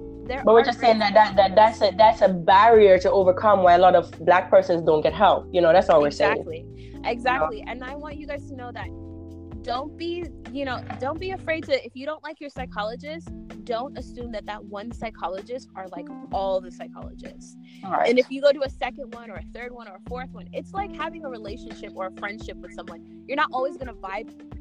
It's, it's like a, it's like your doctor. It's like your doctor. Like if you don't like your It's your doctor, change your doctor. Because if you don't like your doctor, you don't have a good relationship. You don't trust that person to treat you. So it's just the same, Exactly. you know. And then, girl, Exactly. you know, going into the next barrier, homelessness. Oh my God, I know this touched home for you, girl. Yeah. So forty percent of the homeless population are black in America. wow. Blacks are make up forty percent of the homeless population. So I'm gonna leave it to you, girl. yeah like my experience is dealing with homelessness um yeah it's it's really sad. A lot of people of color when i was homeless i was staying in a, a temporary homeless shelter which was very clean and it was very warm around the blizzard time. And it was very like you know it was it wasn't as if like a lot of people would watch you know um, what's that movie with will smith um, the pursuit of happiness Yeah. Yeah. um, it wasn't like the pursuit of happiness at all. It was, I was very fortunate and blessed to have a lot of great social workers um, and the advocate at my time, Stormy, in my corner. And shout out to Stormy. She definitely, we, she just sent me a text the other day. I know she helped you a lot, girl. I know She's she helped so you a lot. beautiful. Yeah. But you know, I just want to let you guys know that it was rough. It was rough. I have literally never been in a situation where I've had like no place to go. Um, and so it does something to you. And especially when I was pregnant with Phoenix at the time, I was going through a lot of anxiety. Um, not only that, I just felt like you get scared and you feel like nobody cares, right? You feel like you're not worth anything. And that was my mindset at the time because. You feel like, wow, I don't have a home. Nobody wants to help me. And then I must not be worthy of living, right? Right. And so there, and of course, I've discussed this on my channel. I've dealt with depression and anxiety, and I also had, you know, two suicide attempts in my life. Oh man. And um, a lot of people ask me, like, damn, like, how did you not go through that when you were pregnant? And the first thing is because of my baby. You know, Phoenix was in my stomach, and, you know, I couldn't imagine taking my life yeah. because it would take her life too. Yeah. Um, and then at the same time, I loved Eva so much too. Right. So I couldn't leave her. And I really fought through that because I had to be strong for my girls. There are times where I had to take the subways. I, I've never taken the tunnel. I say the tunnel because I'm, I'm a New Yorker. somewhere. but I've never taken the tunnel by myself. And to take come from a California experience of driving all the time to now like taking transit systems and the trains and like I had to buy an Apple Watch at the time. I had to like use my phone for Google, you know, Google Maps and all that, just so I can learn where to go. And then I had to on the low low ask people where to go because I didn't want to be too loud and seem like I wasn't from there because I was afraid somebody's gonna jump me or pickpocket me. You know what I'm saying? oh man, So- while pregnant, right? Man. while pregnant and then i had Eva a stroller. And so I was like 30, what, 32 or 34 weeks pregnant, Oh holding a stroller and trying to walk a stroller up the stairs. And I just want to shout out and thank all the people that were so sweet. Um, I'm tearing up, real, real talk right now. Thinking talking about it, right? Yeah. um, for all the people that were just random strangers that helped like grab the stroller and like help bring the stroller up with me and for me. Um, that mean that meant the world to me at the time because it was hard. And symbolically i felt like that was just where my life took me. Like i felt like random people helped me get to where i needed to get to and like help me climb those hard battles and struggles right right. and that's why i chose that's why today i choose the field of social work because i want to be that person to help someone else um, overcome because i know what it's like to feel like you're you have nothing and so you identify as being nothing but it took a lot of fragility and resiliency and hope and Count Your Blessings K with everyone like you like you candace and so many other people who've helped encourage me get through that because if i didn't have Count Your Blessings K you guys i don't even know how i would have gone through what i've gone through i don't even it know was- It was so powerful, girl. I remember that episode where I sat and watched your episode where you talked about your attempt with suicide, and that was so. Oh my goodness, that was just so revealing and so real and so raw, you know. So I can definitely see where you said that. You know, YouTube was definitely your outlet. You know, yeah and your support system too, because I remember all the ladies and stuff on YouTube. You know what I mean? So man, Yeah.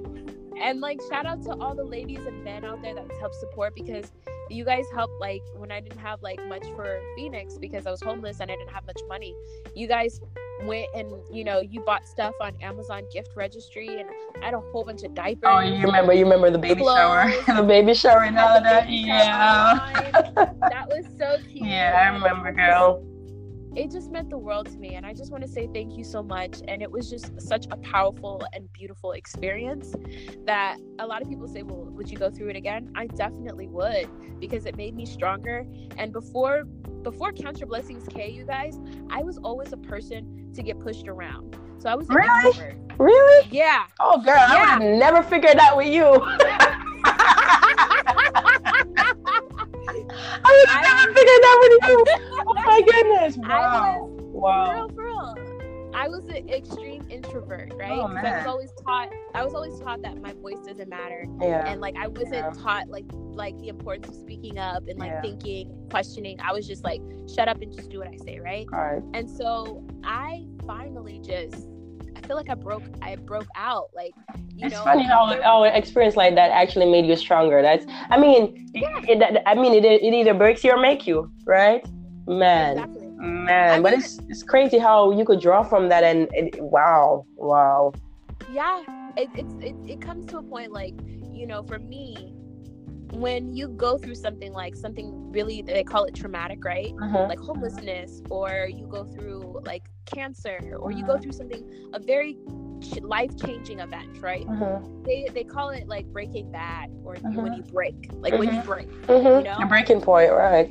and I and I reached my breaking point. You know, I I I rightfully claimed my voice, and when I used Count Your Blessings K, I think I went gung ho with it.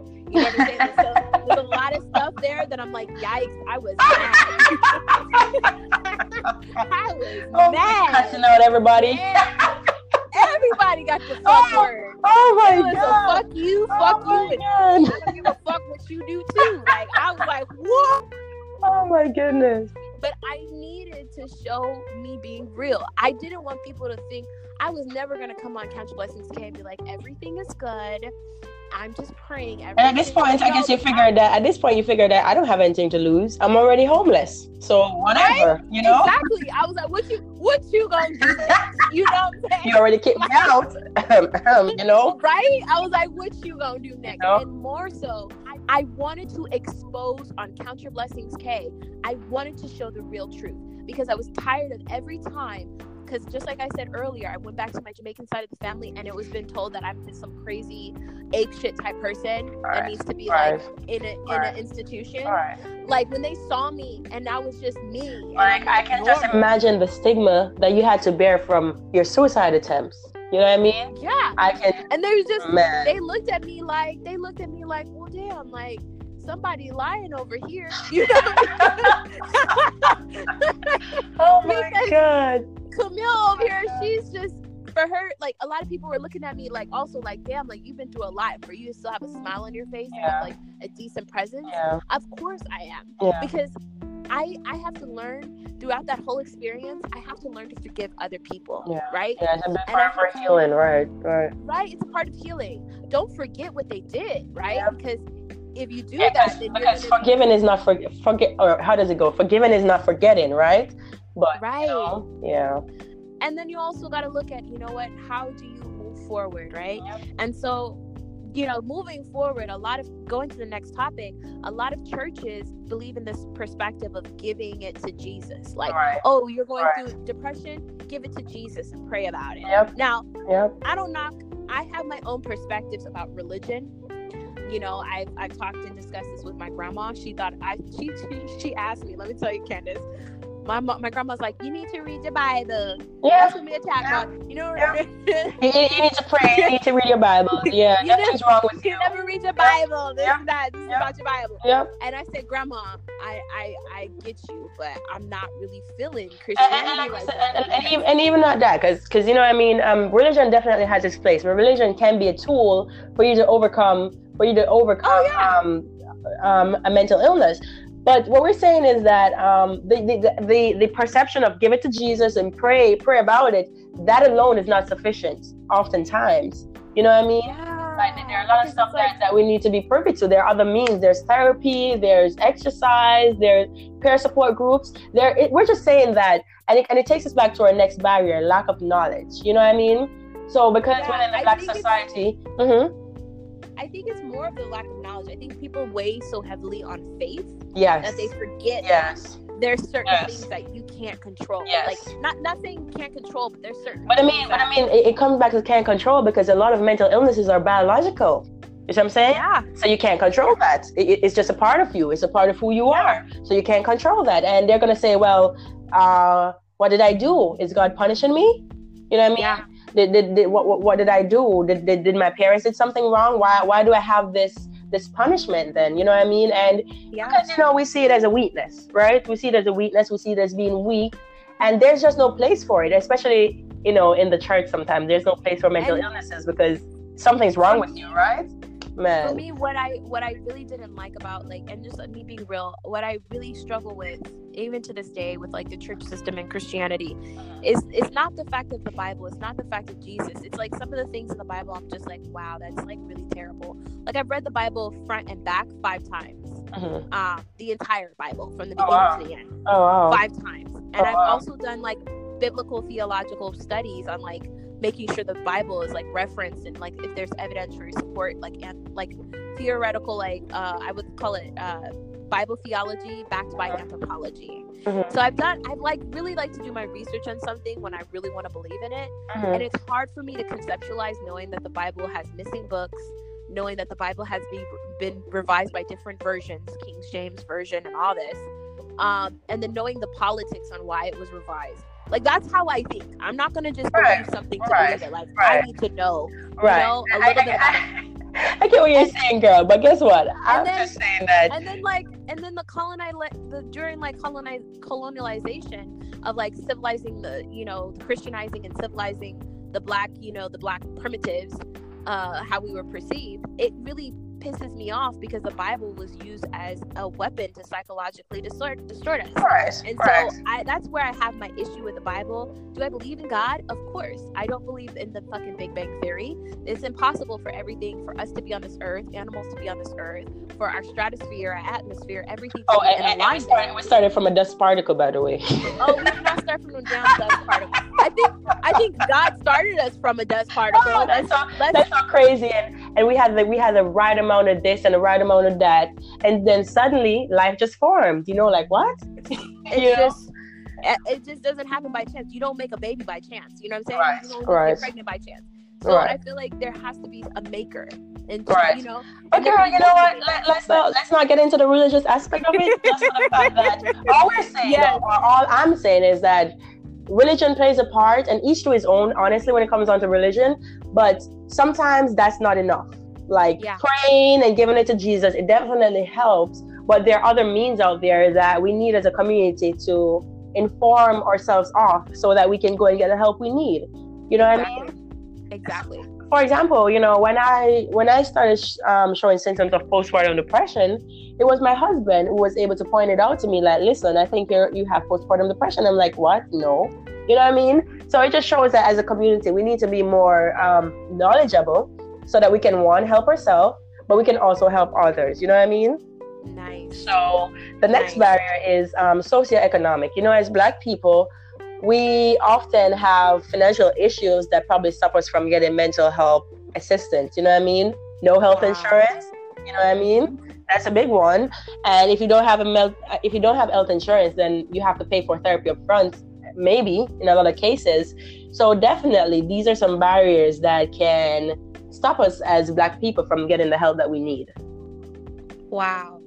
I, I love how you just summed everything up. Like those are big barriers that we need to figure out great solutions to. And I think those solutions are they happen on a very big macro level. I think those go with what you stated earlier, like advocacy, right? Correct. and and informing a lot of these big head people in our political sphere that make big laws and, and decisions with our laws and how we are, are, are able to be governed and also how we carry on our lives.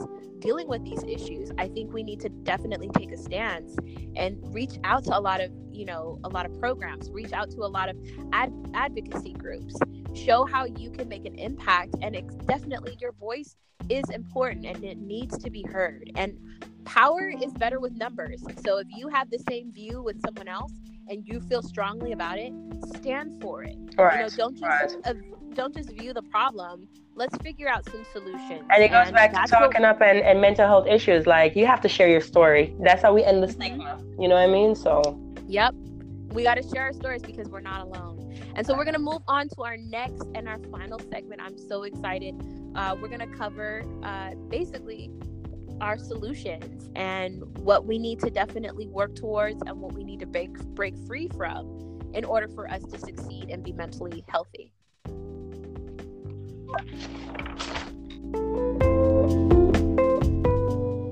We've done some really good, uh, good diving. we, we've done some damage, huh? We've been damaged. oh my goodness. Y'all know my dark humor. Y'all know. Um, but yeah, like I'm I'm really excited about this and and more so I want to talk just the pre-colonial and post-colonial perspective of mental health. We've also covered uh, basically the current mental health situations as far as like the barriers that we have within the Black community and mental health. And now we're going to talk about some possible solutions. Um, one of the solutions that I definitely want to bring up is being able to be real with yourself and reflect. Um, a lot of people want to be in denial because, of course, of reasons what we've already stated, right? A lot of people are afraid of like the stigma. Right. A lot of people are afraid of being perceived as like crazy. Right. But you know what though, girl? Sometimes to be honest too though, when you when you're suffering from a mental illness, it's hard to be real with yourself. Let's just be real. you know what I mean? It's hard to be real with yourself because your your mind is in a different yeah. state. You know what I mean? But it depends it depends on. I mean, I, I definitely see what you're saying, but you have to be mindful too that it's often hard when you're in when you're being affected by a mental illness to be real. You know what I mean? Yeah, I mean, you you know what? I never thought about that, sis. And I think you you cover a great point there. Like it's really hard for you to because because let's talk about depression. let's talk about depression. We both have experiences with depression right? Postpartum depression um, regular depression you know? So i remember when i was depressed and i was told constantly snap out of it. Snap out of it. You know that word snap out of it like really? Like you know you're just supposed to turn it on and off and you're there. I mean you're the one that's depressed. You're the one that's in the bed. You're the one that can't get up. And if it was that easy we would have done it right? But it's not it's what I'm saying it's not that easy. So it often goes beyond that. So talking about postpartum depression, let's talk about our experience with that, you know? You know what, sis? This is why I love having you on Big Mouth Black Girl podcast because everything that Candace just stated, you guys, is so real. My experience with postpartum depression, um, very similar. I mean, I have been through also two very severe car accidents where I got hit Oh man. both times at a stop sign, Oh man. at a stoplight, I should say. Oh wow. really hard. And that does neurological things. It's called chronic traumatic encephalopathy, right? Oh man. Uh, CTE. So that no one really examined CTE with me, right? hmm And because when even when I was hospitalized uh, for my suicide attempt, no one looked at my brain like the way that we do so, so the way that we look at and, and the way that we help individuals with mental health issues Yep. even with the system Yep. needs to con- i think it needs to be reevaluated Yep. A lot Uh, of things are glossed over sometimes. You know what I mean? yeah yeah and and it, and i look back and i'm like damn that could have also attributed to my postpartum i remember Oh when eva was born um and she was born not breathing my first daughter Oh my goodness. She born not- was? yeah she was born Oh my breathing. god.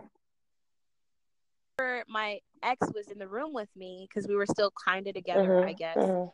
and he was standing by me and um he saw my stomach being cut open everything because i had to get a- an Mm. emergency c-section and i was still awake uh, from the drugs and i asked him i said is everything okay and he said everything's good he's like they're opening up your stomach they're doing he was talking to me and telling me what they were doing and i was appreciating that and then when they pulled the baby out i looked at ike and ike looked worried Oh man. I asked the doctors, I said, How come I don't hear her crying? You know, I want to hear her. Is she? I don't hear her crying. And the doctor said, One second, one second, hold Oh on. man. And then I kept asking, and nobody was answering me. And then I see like a whole team of doctors and nurses rush over to like in a NICU area that they have in the corner of the hospital room. And I can't see my daughter. I just see doctors and nurses, and I don't hear her crying. Mm. And then I'm just like freaking out, and I and I look at Ike, and I'm like my ex, and I'm like, he's he looks so torn. He, Oh my he looks like he wants to stay with me, but then he looks like he wants to go right, right. He looks like it. I just saw it in his eyes, and I said, just go with her. I will be fine. Just make sure she's okay. He goes over to her, and I guess the doctors and the nurses did something. I think it's CPR. I'm not sure, but um, she started coughing and breathing and screaming and I was just instantly in tears. And I asked the doctors if I could see her, and the doctors are like, "We gotta, we gotta take her to." The... I was like, "Uh, uh-uh, uh, uh, y'all not gonna take my baby. I'm gonna see what my baby Looks like You're not gonna exactly. bring- Yep. You ain't gonna, Yep. bring no random. Yep. Exactly. Exactly. So I was like, "I want to see my baby. This don't steal this from me. You know, this is part of me being a fucking mom." Mhm. And so I, they brought her to me, and of course, I'm upside down because I'm on the bed. Right. you know, Right. and Phoenix, I mean Eva, I see her little face, and she looks at she looks at me like, "Oh my god, are you my mom?" Like, she gave me the most stankest face ever, and instantly I fell in love, Aw. right? And so they took her away for like a little bit, and then I got transferred into like triage, and then they brought her over to me, and that's when we bonded and we did skin to skin, and then she breastfed, and that was beautiful. But because of that experience of her not breathing, the whole time my anxiety was through the roof. okay, girl. I So, not sleeping for days oh man. because then they start freaking me out talking about in- infant uh, death syndrome and Oh, shit. And I was like, Oh my man. God, like my kid almost died. Like, why are you telling me this? And I couldn't sleep. Like, yeah, it was really bad. So, so you, oh my goodness, like you brought up a great, a great, a great point, girl, because, okay, so we have a wide range of mental illnesses that are called maternal mental illnesses, right? And these are mental illnesses that affect you while you're pregnant or after you have a child. So, Wow. we're coming around to postpartum depression and we're understanding it more, but oftentimes we don't understand the other illnesses such as postpartum anxiety, postpartum OCD, postpartum psychosis, and postpartum stress disorder. So, girl, I think that's what you were experiencing because you had a traumatic birth experience. You see what I'm Yeah. saying? And man, that I, I've never heard this birth, this story about Eva's birth. By the way, this is crazy. Yeah, this is crazy, girl. Like, man. But it was it was rough. I mean, I would, and then I little things would happen. Like sometimes she would like you know like she sometimes like she would fl- I would put, put her in the boppy and one time she like first down because she didn't know how to like hold herself up. She was still a little baby.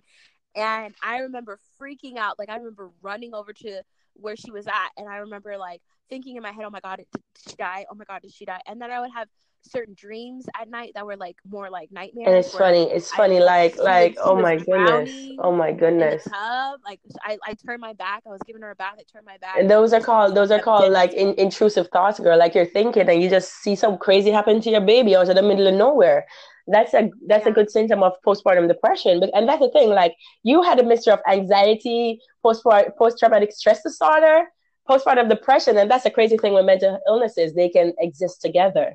You know what I mean? So yeah. and that's one issue too when you when you were talking about like the um the methods that we use to evaluate mental illnesses you know that's why i guess that's why that's your that's your pick with them sometimes like you're not assessed properly but the truth too is that these these these these illnesses overlap you know what i mean Wow. so it takes a process like- it's a process to you know They're like comorbid, right? yes they are they are girl Wow. they are Wow. they are and it's like mind mind blowing to me candace because i'm learning so much from you and i'm like wow it's like all making sense now and that just brings us to our na- our next point like it's okay to talk to friends it's okay to seek if you don't like even if you're like i don't know if this is normal or whatnot just don't be afraid to say this is what i'm experiencing But you know what? On the flip side of that, Camille, we have to be more receptive too. We have to Yeah. learn to listen. You know, we can't be that judge a friend that, oh, your friend tells you she, she's going through something. We have to learn to, because, girl, listen, I had a best friend during this time, and between her and my husband, my husband is a guy, so he's more critical sometimes just because of their practical nature and how they think. But my Mhm. best friend was there for me. She was there for me. I could tell her anything that I would go that I was going through, and she was not judge judgmental. You know what I mean? And for me, oh. that played a major part in my healing. Just to know that you had this person in your back pocket that you could talk to. And sometimes I'm like, girl, you must be tired of me. you know? And she's like, no. She's like, no, I'm not. I, I, I'm like, sometimes I didn't want to tell her stuff. And she's like, no, you need to talk to me. I understand the importance of you talking. So it goes back to having the support system, you know, and it goes Yeah. back to being that friend. Like, it's, yeah, we need to talk, but we need to train ourselves in society as society members too to listen. We don't listen enough half the time, especially to somebody who has a mental health issue. You know what I mean? Mm, mm. Say a word, sis. Yes. I'm like about to say amen. For real, because it's like we don't listen enough. I think we we just we don't listen and I think that's because we don't like if we care enough, right? If we Mhm. really care enough, we will Mhm. listen. Mhm. We will try to see what that person's going through and how we can help them, not how we can make it worse. and you know, mhm. You know, in my family, my mom is not only a Jamaican, she's also in the military. My dad is in the military. oh man, oh and so man. two military parents, To talk about tough love growing up, huh? right? Oh okay, like the hospital corner bed sheets. Oh my goodness, man. Girl, you need to write your book for real though, because you know sometimes you're like, should I say everything? But it's gonna help somebody, girl. It's gonna You know, help somebody. I've always said I I don't want to write my book for just people. I don't want to write my book for, Yeah. for Oprah. I don't want to just write my book so Oprah can read my book and be like, I'm gonna give you twenty million dollars. Although that would be really Right, nice. right. Um, I will want to write my book for my kids. You know, because I don't yeah. want them to hear any other story from any other person. Yeah, I want yeah. them I definitely get that, girl. I definitely You know? get that. I definitely get that, man. And then Definitely last but not that. least, we not only talk to your friends, re- read books. You know, we have the accessibility to read. We have Google at our fingertips. Like literally, we can open up our Safari or our web browser or whatever and type in, you know, uh, mental illness, a tr- uh, paternity or like, you know, mental Right, illness and then and then that's the thing too, like You know, uh, mental like- illness, paternity, postpartum depression. Dads suffer from postpartum depression too, girl. It's not just Yes. moms, like dads are affected. So, you know, there's this term that I've learned working in the mental health field or, you know, going around those who are more professional in the mental health field. And one word I've learned is toolbox. So the toolbox is a, you know, a typical toolbox like a carpenter has.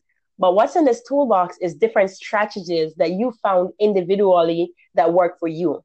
You know what I mean? So journaling. When I was going through my depression, journaling definitely helped because it's a way of getting everything out, getting it on paper, getting it out of your head.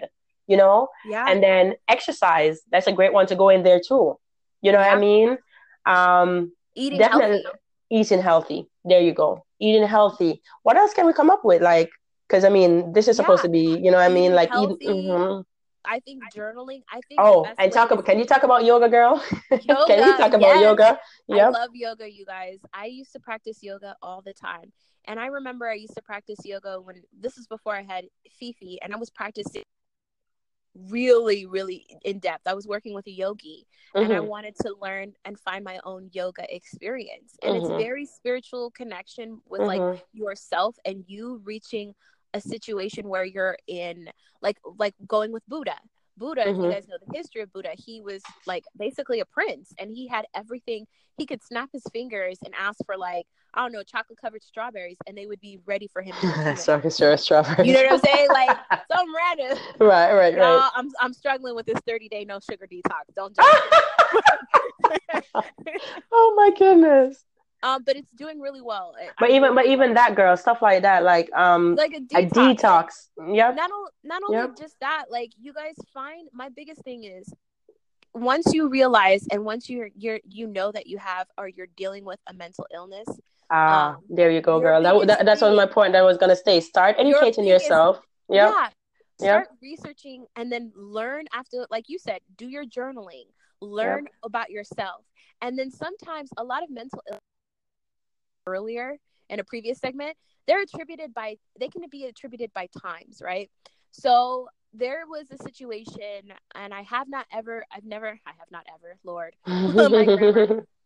whenever i get nervous i start like twisting over my tongue but Mhm, mhm. I have not been able to say this on Count Your Blessings K because I I think I tried talking about it, Mhm, but because I was already going through a situation of homelessness, mhm. I felt like you know how you reach your breaking point. You're like, I, this is a little too much than I can handle mentally. Mhm. now. Mhm. And I went through and I've dealt with, um, oh my goodness, I was raped as a child when I was six, and I also suffered from being raped as uh, an adult in college, Oh my goodness.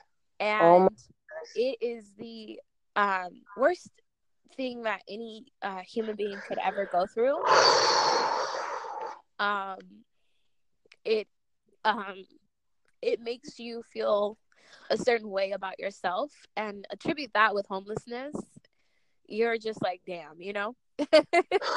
man, man. But you know what, girl? And- like, mhm, and for me it's more so like you know i would notice when i would get depressed candace this is real talk Mhm. real, real talk real Mhm. talk i would get depressed like i was good for like other months but then once i start getting towards like october november i start like getting really really depressed like september october november i start feeling depressed yeah, like really badly girl. Yep, and then like man. and then also I also get depressed around like like February, March, right? And I'm just like, why do I get depressed during these time frames? Like, is it the seasonal change? A lot of people say seasonal changes and whatnot. And I finally looked at it. I was like, well, let me think Oh my goodness. traumatic event where it happened. Oh my And, and goodness. during those two during those those two times, I was, you know, I experienced sexual violence. Oh my goodness. when you think about that, you're like, oh my god, like that your body remembers Girl, the time your psyche. of your Yep. trauma. Yep. It is so mind blowing. Girl, And like so like I had a similar when you- experience. Nothing crazier to that, but like I remember like when I just came here, a year after I came here, like I legit thought that I was having a heart attack. But it turns out it was more to the to the to the side of a panic attack. And I'm like, it, it was just a random day, and I'm like, what the hell is happening, girl? It was the eve of my father's death, and I didn't even remember.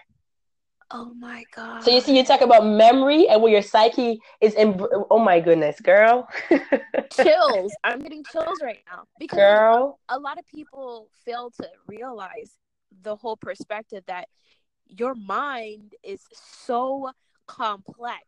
Like we Yep. were covering in classes, we're looking and diving into like the ego and the super ego and the id and, Mm-hmm. And all that. id, yep. Yeah. Yeah, we're looking Yeah. into that. And it's it's interesting to see how there's so many different levels of consciousness to your mind, Oh right? my goodness. Yep. And and this is brings us kind of back real quick to what we talked about in pre-colonialization. I wanted to see a shaman a native american shaman hmm um, for a long time. First and foremost my dad on my dad's side i know every black person says this oh i got cherokee in my family like no for, like, for real for real i've got real native american in my family. Like my dad's mom's mom was native american. Like Oh, cool. You know what i'm saying? And i have Uh-huh. pictures to prove like oh so, wow. you know it's it's interesting like and and for me i wanted to see a shaman because they said like a shaman experience is so amazing because you go through a sweat lodge they do like a cleansing and you talk Oh, to the shaman as like a mentor. So you talk to them and you let them know what you've gone through your trauma whatever and then you go through the ceremonial cleanse. A lot of people may not like this and they might not agree with it but i don't give a shit. I do they go through a peyote experience. And they do Oh, peyote wow. in the middle of the desert and there's like usually rocks or something so you don't get lost. And you go through your experiences. You go through a transit state. And whatever you go through you go through it but you're not going through it alone. You have your shaman there. And then you also were equipped with what you will possibly go through in your journey. And a lot of things a lot of people have stated when they've gone through their peyote experience is that they've they feel so cleansed. They feel like they feel a weight lifted off of their soul a lot of them have said and they said they they went through a traumatic part in their journey and they went through that and they feel so triumphant that they overcame it. And it's like so beautiful like it's, it's this internal battle that they're not battling anymore. And that's something Oh, i was yeah. just like wow i really want to you know learn about it and experience it. And even if i don't do the peyote which i probably would do um But you know, you brought up an important point. Like, you know, how we were growing with a religious experience being Christians, a lot of persons, like you say, would look down on that. yeah But this is an important point to make. Your mental health is your mental health. You have to do what works for you. You see what I'm saying? That so if that's if that's what if that's what is that's what's gonna help you, power to you, power to it. You see what I'm trying to say? Like I remember at one point I was telling my therapist that I was doing vitamins and I'm like, I don't know if it's working. I don't know if it's that, but it feels like it's working. She's like, Who cares? It's working. you know what I mean? exactly right, exactly Right. And and that's the thing as a society, like, man, if it's something that's helping you, why should anybody else care? You see what I'm trying to say? exactly Like, man. yes Man, so so coming back to the mental illness, girl, like so we have to we have to understand that mental illnesses exist. You know, Yeah. mental illnesses is an illness like any other illness. It's an illness like cancer. It's an illness like diabetes. But there's so much Mm. stigma that surrounds that surrounds it. You know what I mean? yeah So we have to educate ourselves. And another important thing, like if you're listening to this podcast and you would like to know more about mental illnesses, like like like Kay said, Google it. But there is a great course called the Mental Health First Aid. It is a first aid course, like a like a you know first aid courses that we do in the health system and whatever. But it's for mental health. So it trains you to understand the different mental illnesses that there are, and it teaches you how to identify when somebody's going through a mental health crisis and the steps that you can take to help that person. You know, so that's definitely Wow. something that you guys can look into mental health first aid and find a class close to you. It's an eight hour class and it is truly amazing. Wow. That's amazing. Thank you for that resource because I'm definitely going to check it out myself because you know, you can never know like you, person who says like I know everything about it, like they don't know shit. You right, know? right, You can never not learn a lot. Like even the things you thought you knew, there's always culture is evolving, knowledge is evolving, and so the same things you thought you knew 10 years ago are completely different to today. right. So you cannot be transfixed on And you know what, girl? When we're talking about knowing better, doing better, and the things that we can do, let us not downplay therapy. Therapy Yeah, is extremely important.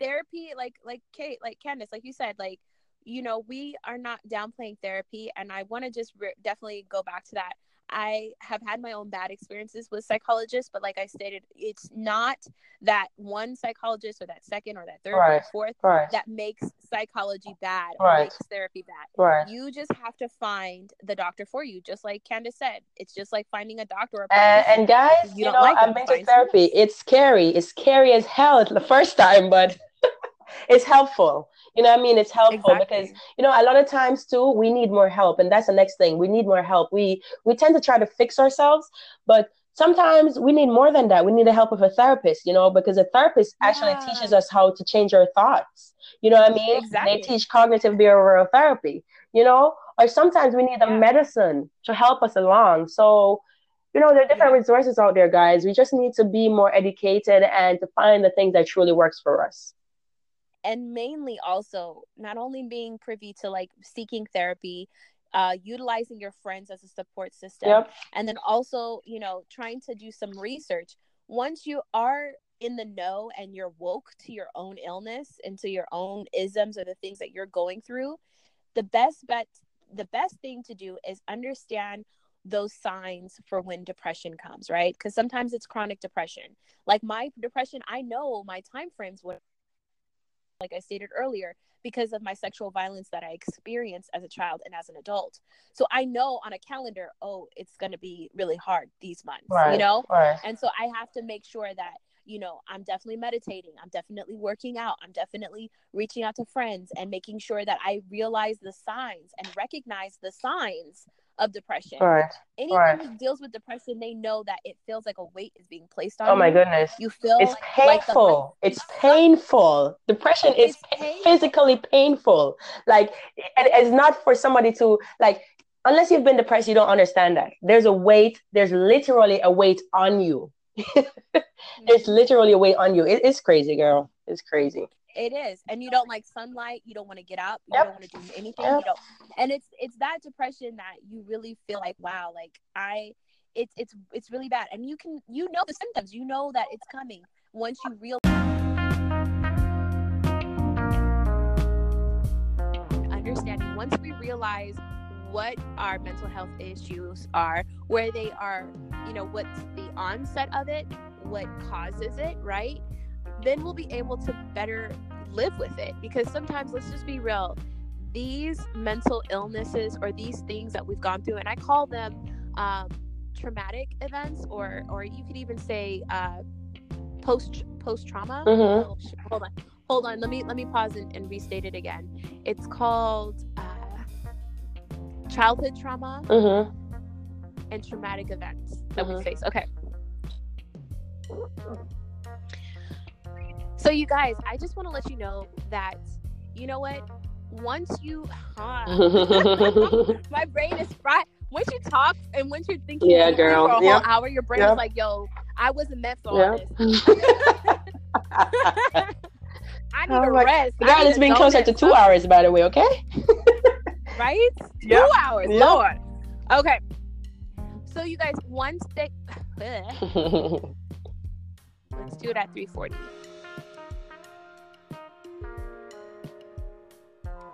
Exactly. So once you realize that you have a mental illness and you understand what it's caused by, um, if you can look at the history, kind of look at, okay, what are some childhood trauma events that you possibly experienced? Or what is, you know, some tra- traumatic events that you possibly face or postpartum? uh, is, is also sometimes attributed by childhood trauma as well because stated earlier like it can be comorbid. Right. so you can not only go through one thing but you can go through a multitude of illnesses at the same time.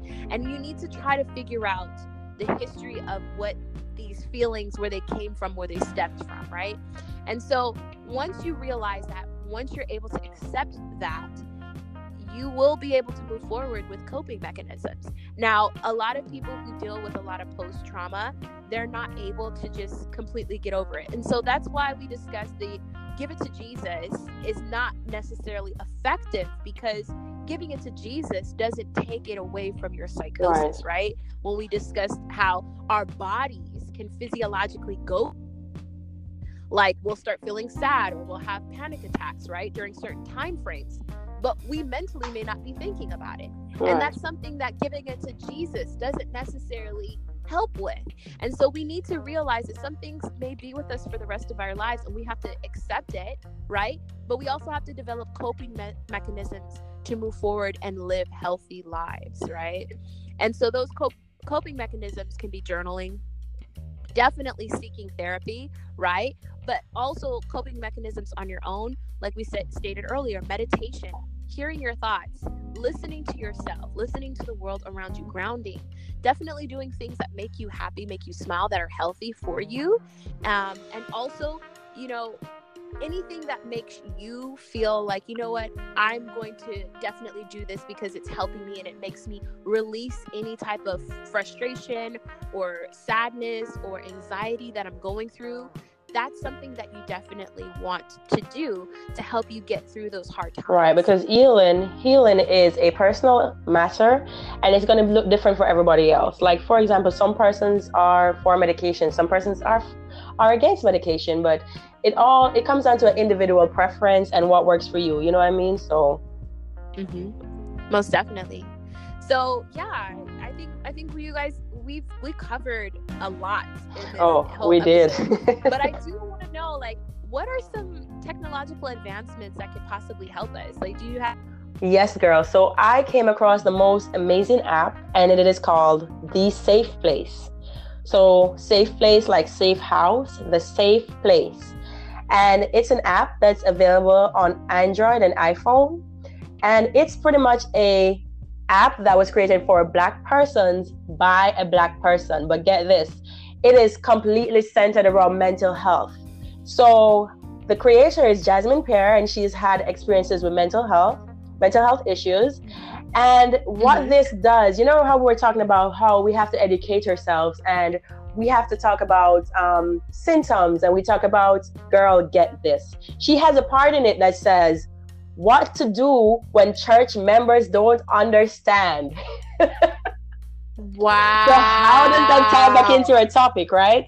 So Woo. this app, it listen, it is it is a great app. It covers a lot. It covers self-care, it covers statistics, it covers descriptions, it covers books and classes, it covers resources. And listen, this was created, like I said, by a black person for a black person. So we could so we could understand better this mental illness, you know, um, situation that we have going on here. So, girl, this app is a gem, and you guys should go on over and check it out. It's called The Safe Place. Nice. Oh my goodness, I'm gonna check that out too. The Safe mm-hmm. Place. So, you guys, everything that we've discussed as far as any resources that I'm definitely going to post them on my social media um, because I want you guys to have availability to these resources, right? And I know you guys are probably listening at work or you're driving and you don't have time to write this down, right? So I'm going to post everything that we've discussed. Um, if you have any questions um, or if you need to speak to somebody dealing with anything, first and foremost, if you have if you need help, definitely try to call the suicide prevention hotline, okay? Because that is something that you know I've dealt with. And I've called that number many times, you know, so I've had to call them and let them know, like, hey, I'm, you know, struggling yeah, and I really yeah. don't feel like there's a reason you know and and to speak to someone without judging or without making you you know patronizing you and making you sound like you're crazy or the fear of like you know the swat team's gonna come and grab you like right. you you don't have to feel that way i i want you to express whoever it is it could be the person at the bus stop and you just want to express your feelings to this stranger because you know you're not going to see them again. And you just tell them everything and just blurt it out and then just feel better and just move forward. Right. I want you to let it out because when we hold these things in and when we try to put a facade that we're okay, right. that's what leads to our detriment. Right? And you know what, Kay, add into what you said, you know, um, about letting it out. So just add into that, you know, we have to recognize that mental health, mental health issues exist and we have to we can't we can't go on and, and ignore them any longer pretend that they don't exist you know so we have to acknowledge them and we have to oh my goodness i don't remember what i was gonna say oh yeah you gotta cut that part out sis but um we have to understand that our mental health is very important our mind controls everything our mind controls what our body does our mind controls our day to day so please if you're having a mental health issue or think that you're having a mental health issue, please get help. So we're going to list some resources below and And I want to leave an action step with you. For all the busy mothers, for all the busy fathers, all the persons that are listening to this podcast, if you're having an issue with a mental health or you're, you're just struggling, you're just struggling a little to cope, try to find 10 minutes a day. That's it. 10 minutes a day where you can get some time to breathe and decompress from this busy, crazy life that we're living. And just it's time to reflect and clear your mind, like Camille was saying, you know, you might want to journal, you might want to, you might want to do yoga. Because I mean, face it, they're they're like 10, 10 minute sessions of yoga, of meditation on YouTube. You guys could try that out. Mm-hmm. But you know, that, that's what I'm challenging you to start with today. Just 10 minutes every day. You know, from that you can work up, but start with 10 minutes every day. It will do wonders for your mental health. Exactly. So I'm I'm excited, Candace. If anybody wants to reach out to Candace, please let us know where we where can we find you on social media. Okay, so on Instagram, um, I'm Candid Life. So that's can underscore did life. And on YouTube, I'm Mommy Nutshell. So my YouTube channel and my Instagram, it's all surrounded with postpartum depression and, or I should say, maternal mental illnesses support. So I, so I give you guys information about these issues. I, oh, can you cut that out, sis? Let me start again. No. So social media, you can find me at Candid Life, and that's at Instagram. So that's can underscore did life, and on YouTube, I'm Mommy Nutshell. So over on my YouTube channel, I talk a lot about maternal mental illnesses, descriptions, symptoms, how to get help. And I also have a Facebook group that's called Life's Blossoms because, you know, it's important during all these struggles that we have with mental illnesses to understand that it will get better and life does blossom. So if there's any mother that's hearing this that's struggling with a mental illness, please come over and find my Facebook group, I would love to have you. Oh, well, I'm definitely going to join. Oh. And I'm really excited because, you know, like we stated earlier, we do care about you guys. We know how it is and anyone even if you're not a mom and you're struggling with what you feel to be a mental dis- disability or mental illness definitely like candace said reach out and tell someone. Yep. and you can follow me big mouth black girl podcast. You guys probably have seen a lot of my marketing. Because i stays with the marketing and the big mouth. Oh my god it's hard so, to believe that you're an introvert girl. Like man. I was a major introvert. I feel like once I once I grew once I grew wings, I was like, oh, I'm out. Yep, I'm soaring. mm-hmm. so, um, you guys, for real, like, hit me up on Big Mouth Black Girl podcast. Um, of course, I'm on Instagram. I'm on Facebook. I'm on YouTube. Again, I'm on YouTube now. So I want you guys to add Big Mouth Black Girl podcast on YouTube because I am planning on expanding to YouTube and definitely moving forward to having some live podcast events or some panel discussions or just some overall fun. You know, I, I don't want it to always be super serious. I do want to take you guys around California to like museums and such and, and just show you different ways and methods of like the black community that's like not privy to everyone around you. So I want to show you that experience. I want to give you guys the experience of great content.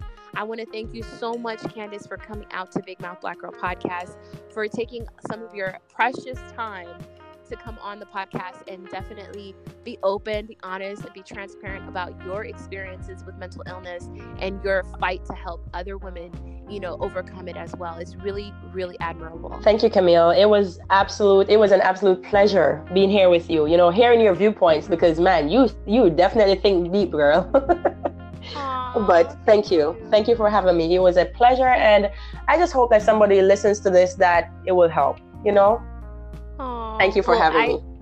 It will definitely help and just it just makes us feel like you know we're together we're not alone and there's power in people who there is transparent there is honest, right? there is power in storytelling like the show that i was a part of just to wrap up but the show that i was a part of the, the this is my brave show pretty much mm-hmm. um the tagline was storytelling saves lives and it definitely Ooh. does girl and you know what? Going back to just real quick to,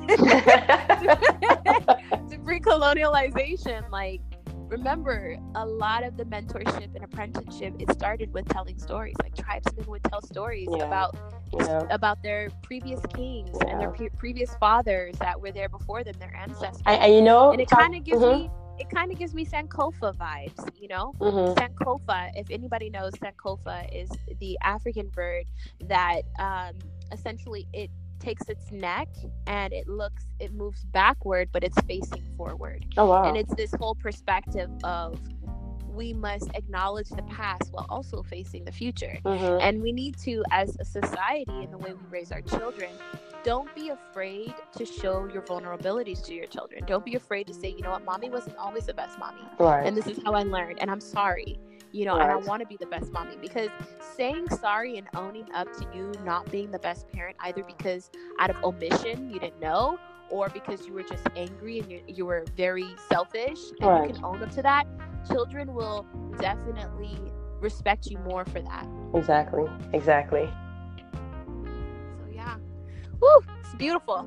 I love this episode. It just it was I think this was the most transparent episode that I've ever been in a long time since Count Your Blessings K. oh man. And I, I really liked it, Candace. Thank you so much. You're welcome, Camille. Thank you. And um I'll hope guys next uh in the next few weeks. Oh, uh, I'm gonna cut this out. And just to let you guys know before we go, um, this is episode 11. So we only have three more episodes to go, and that will be a wrap for season one for Big Mouth Black Girl Podcast. I just want to say to all the listeners out there, thank you so much for being so patient with me.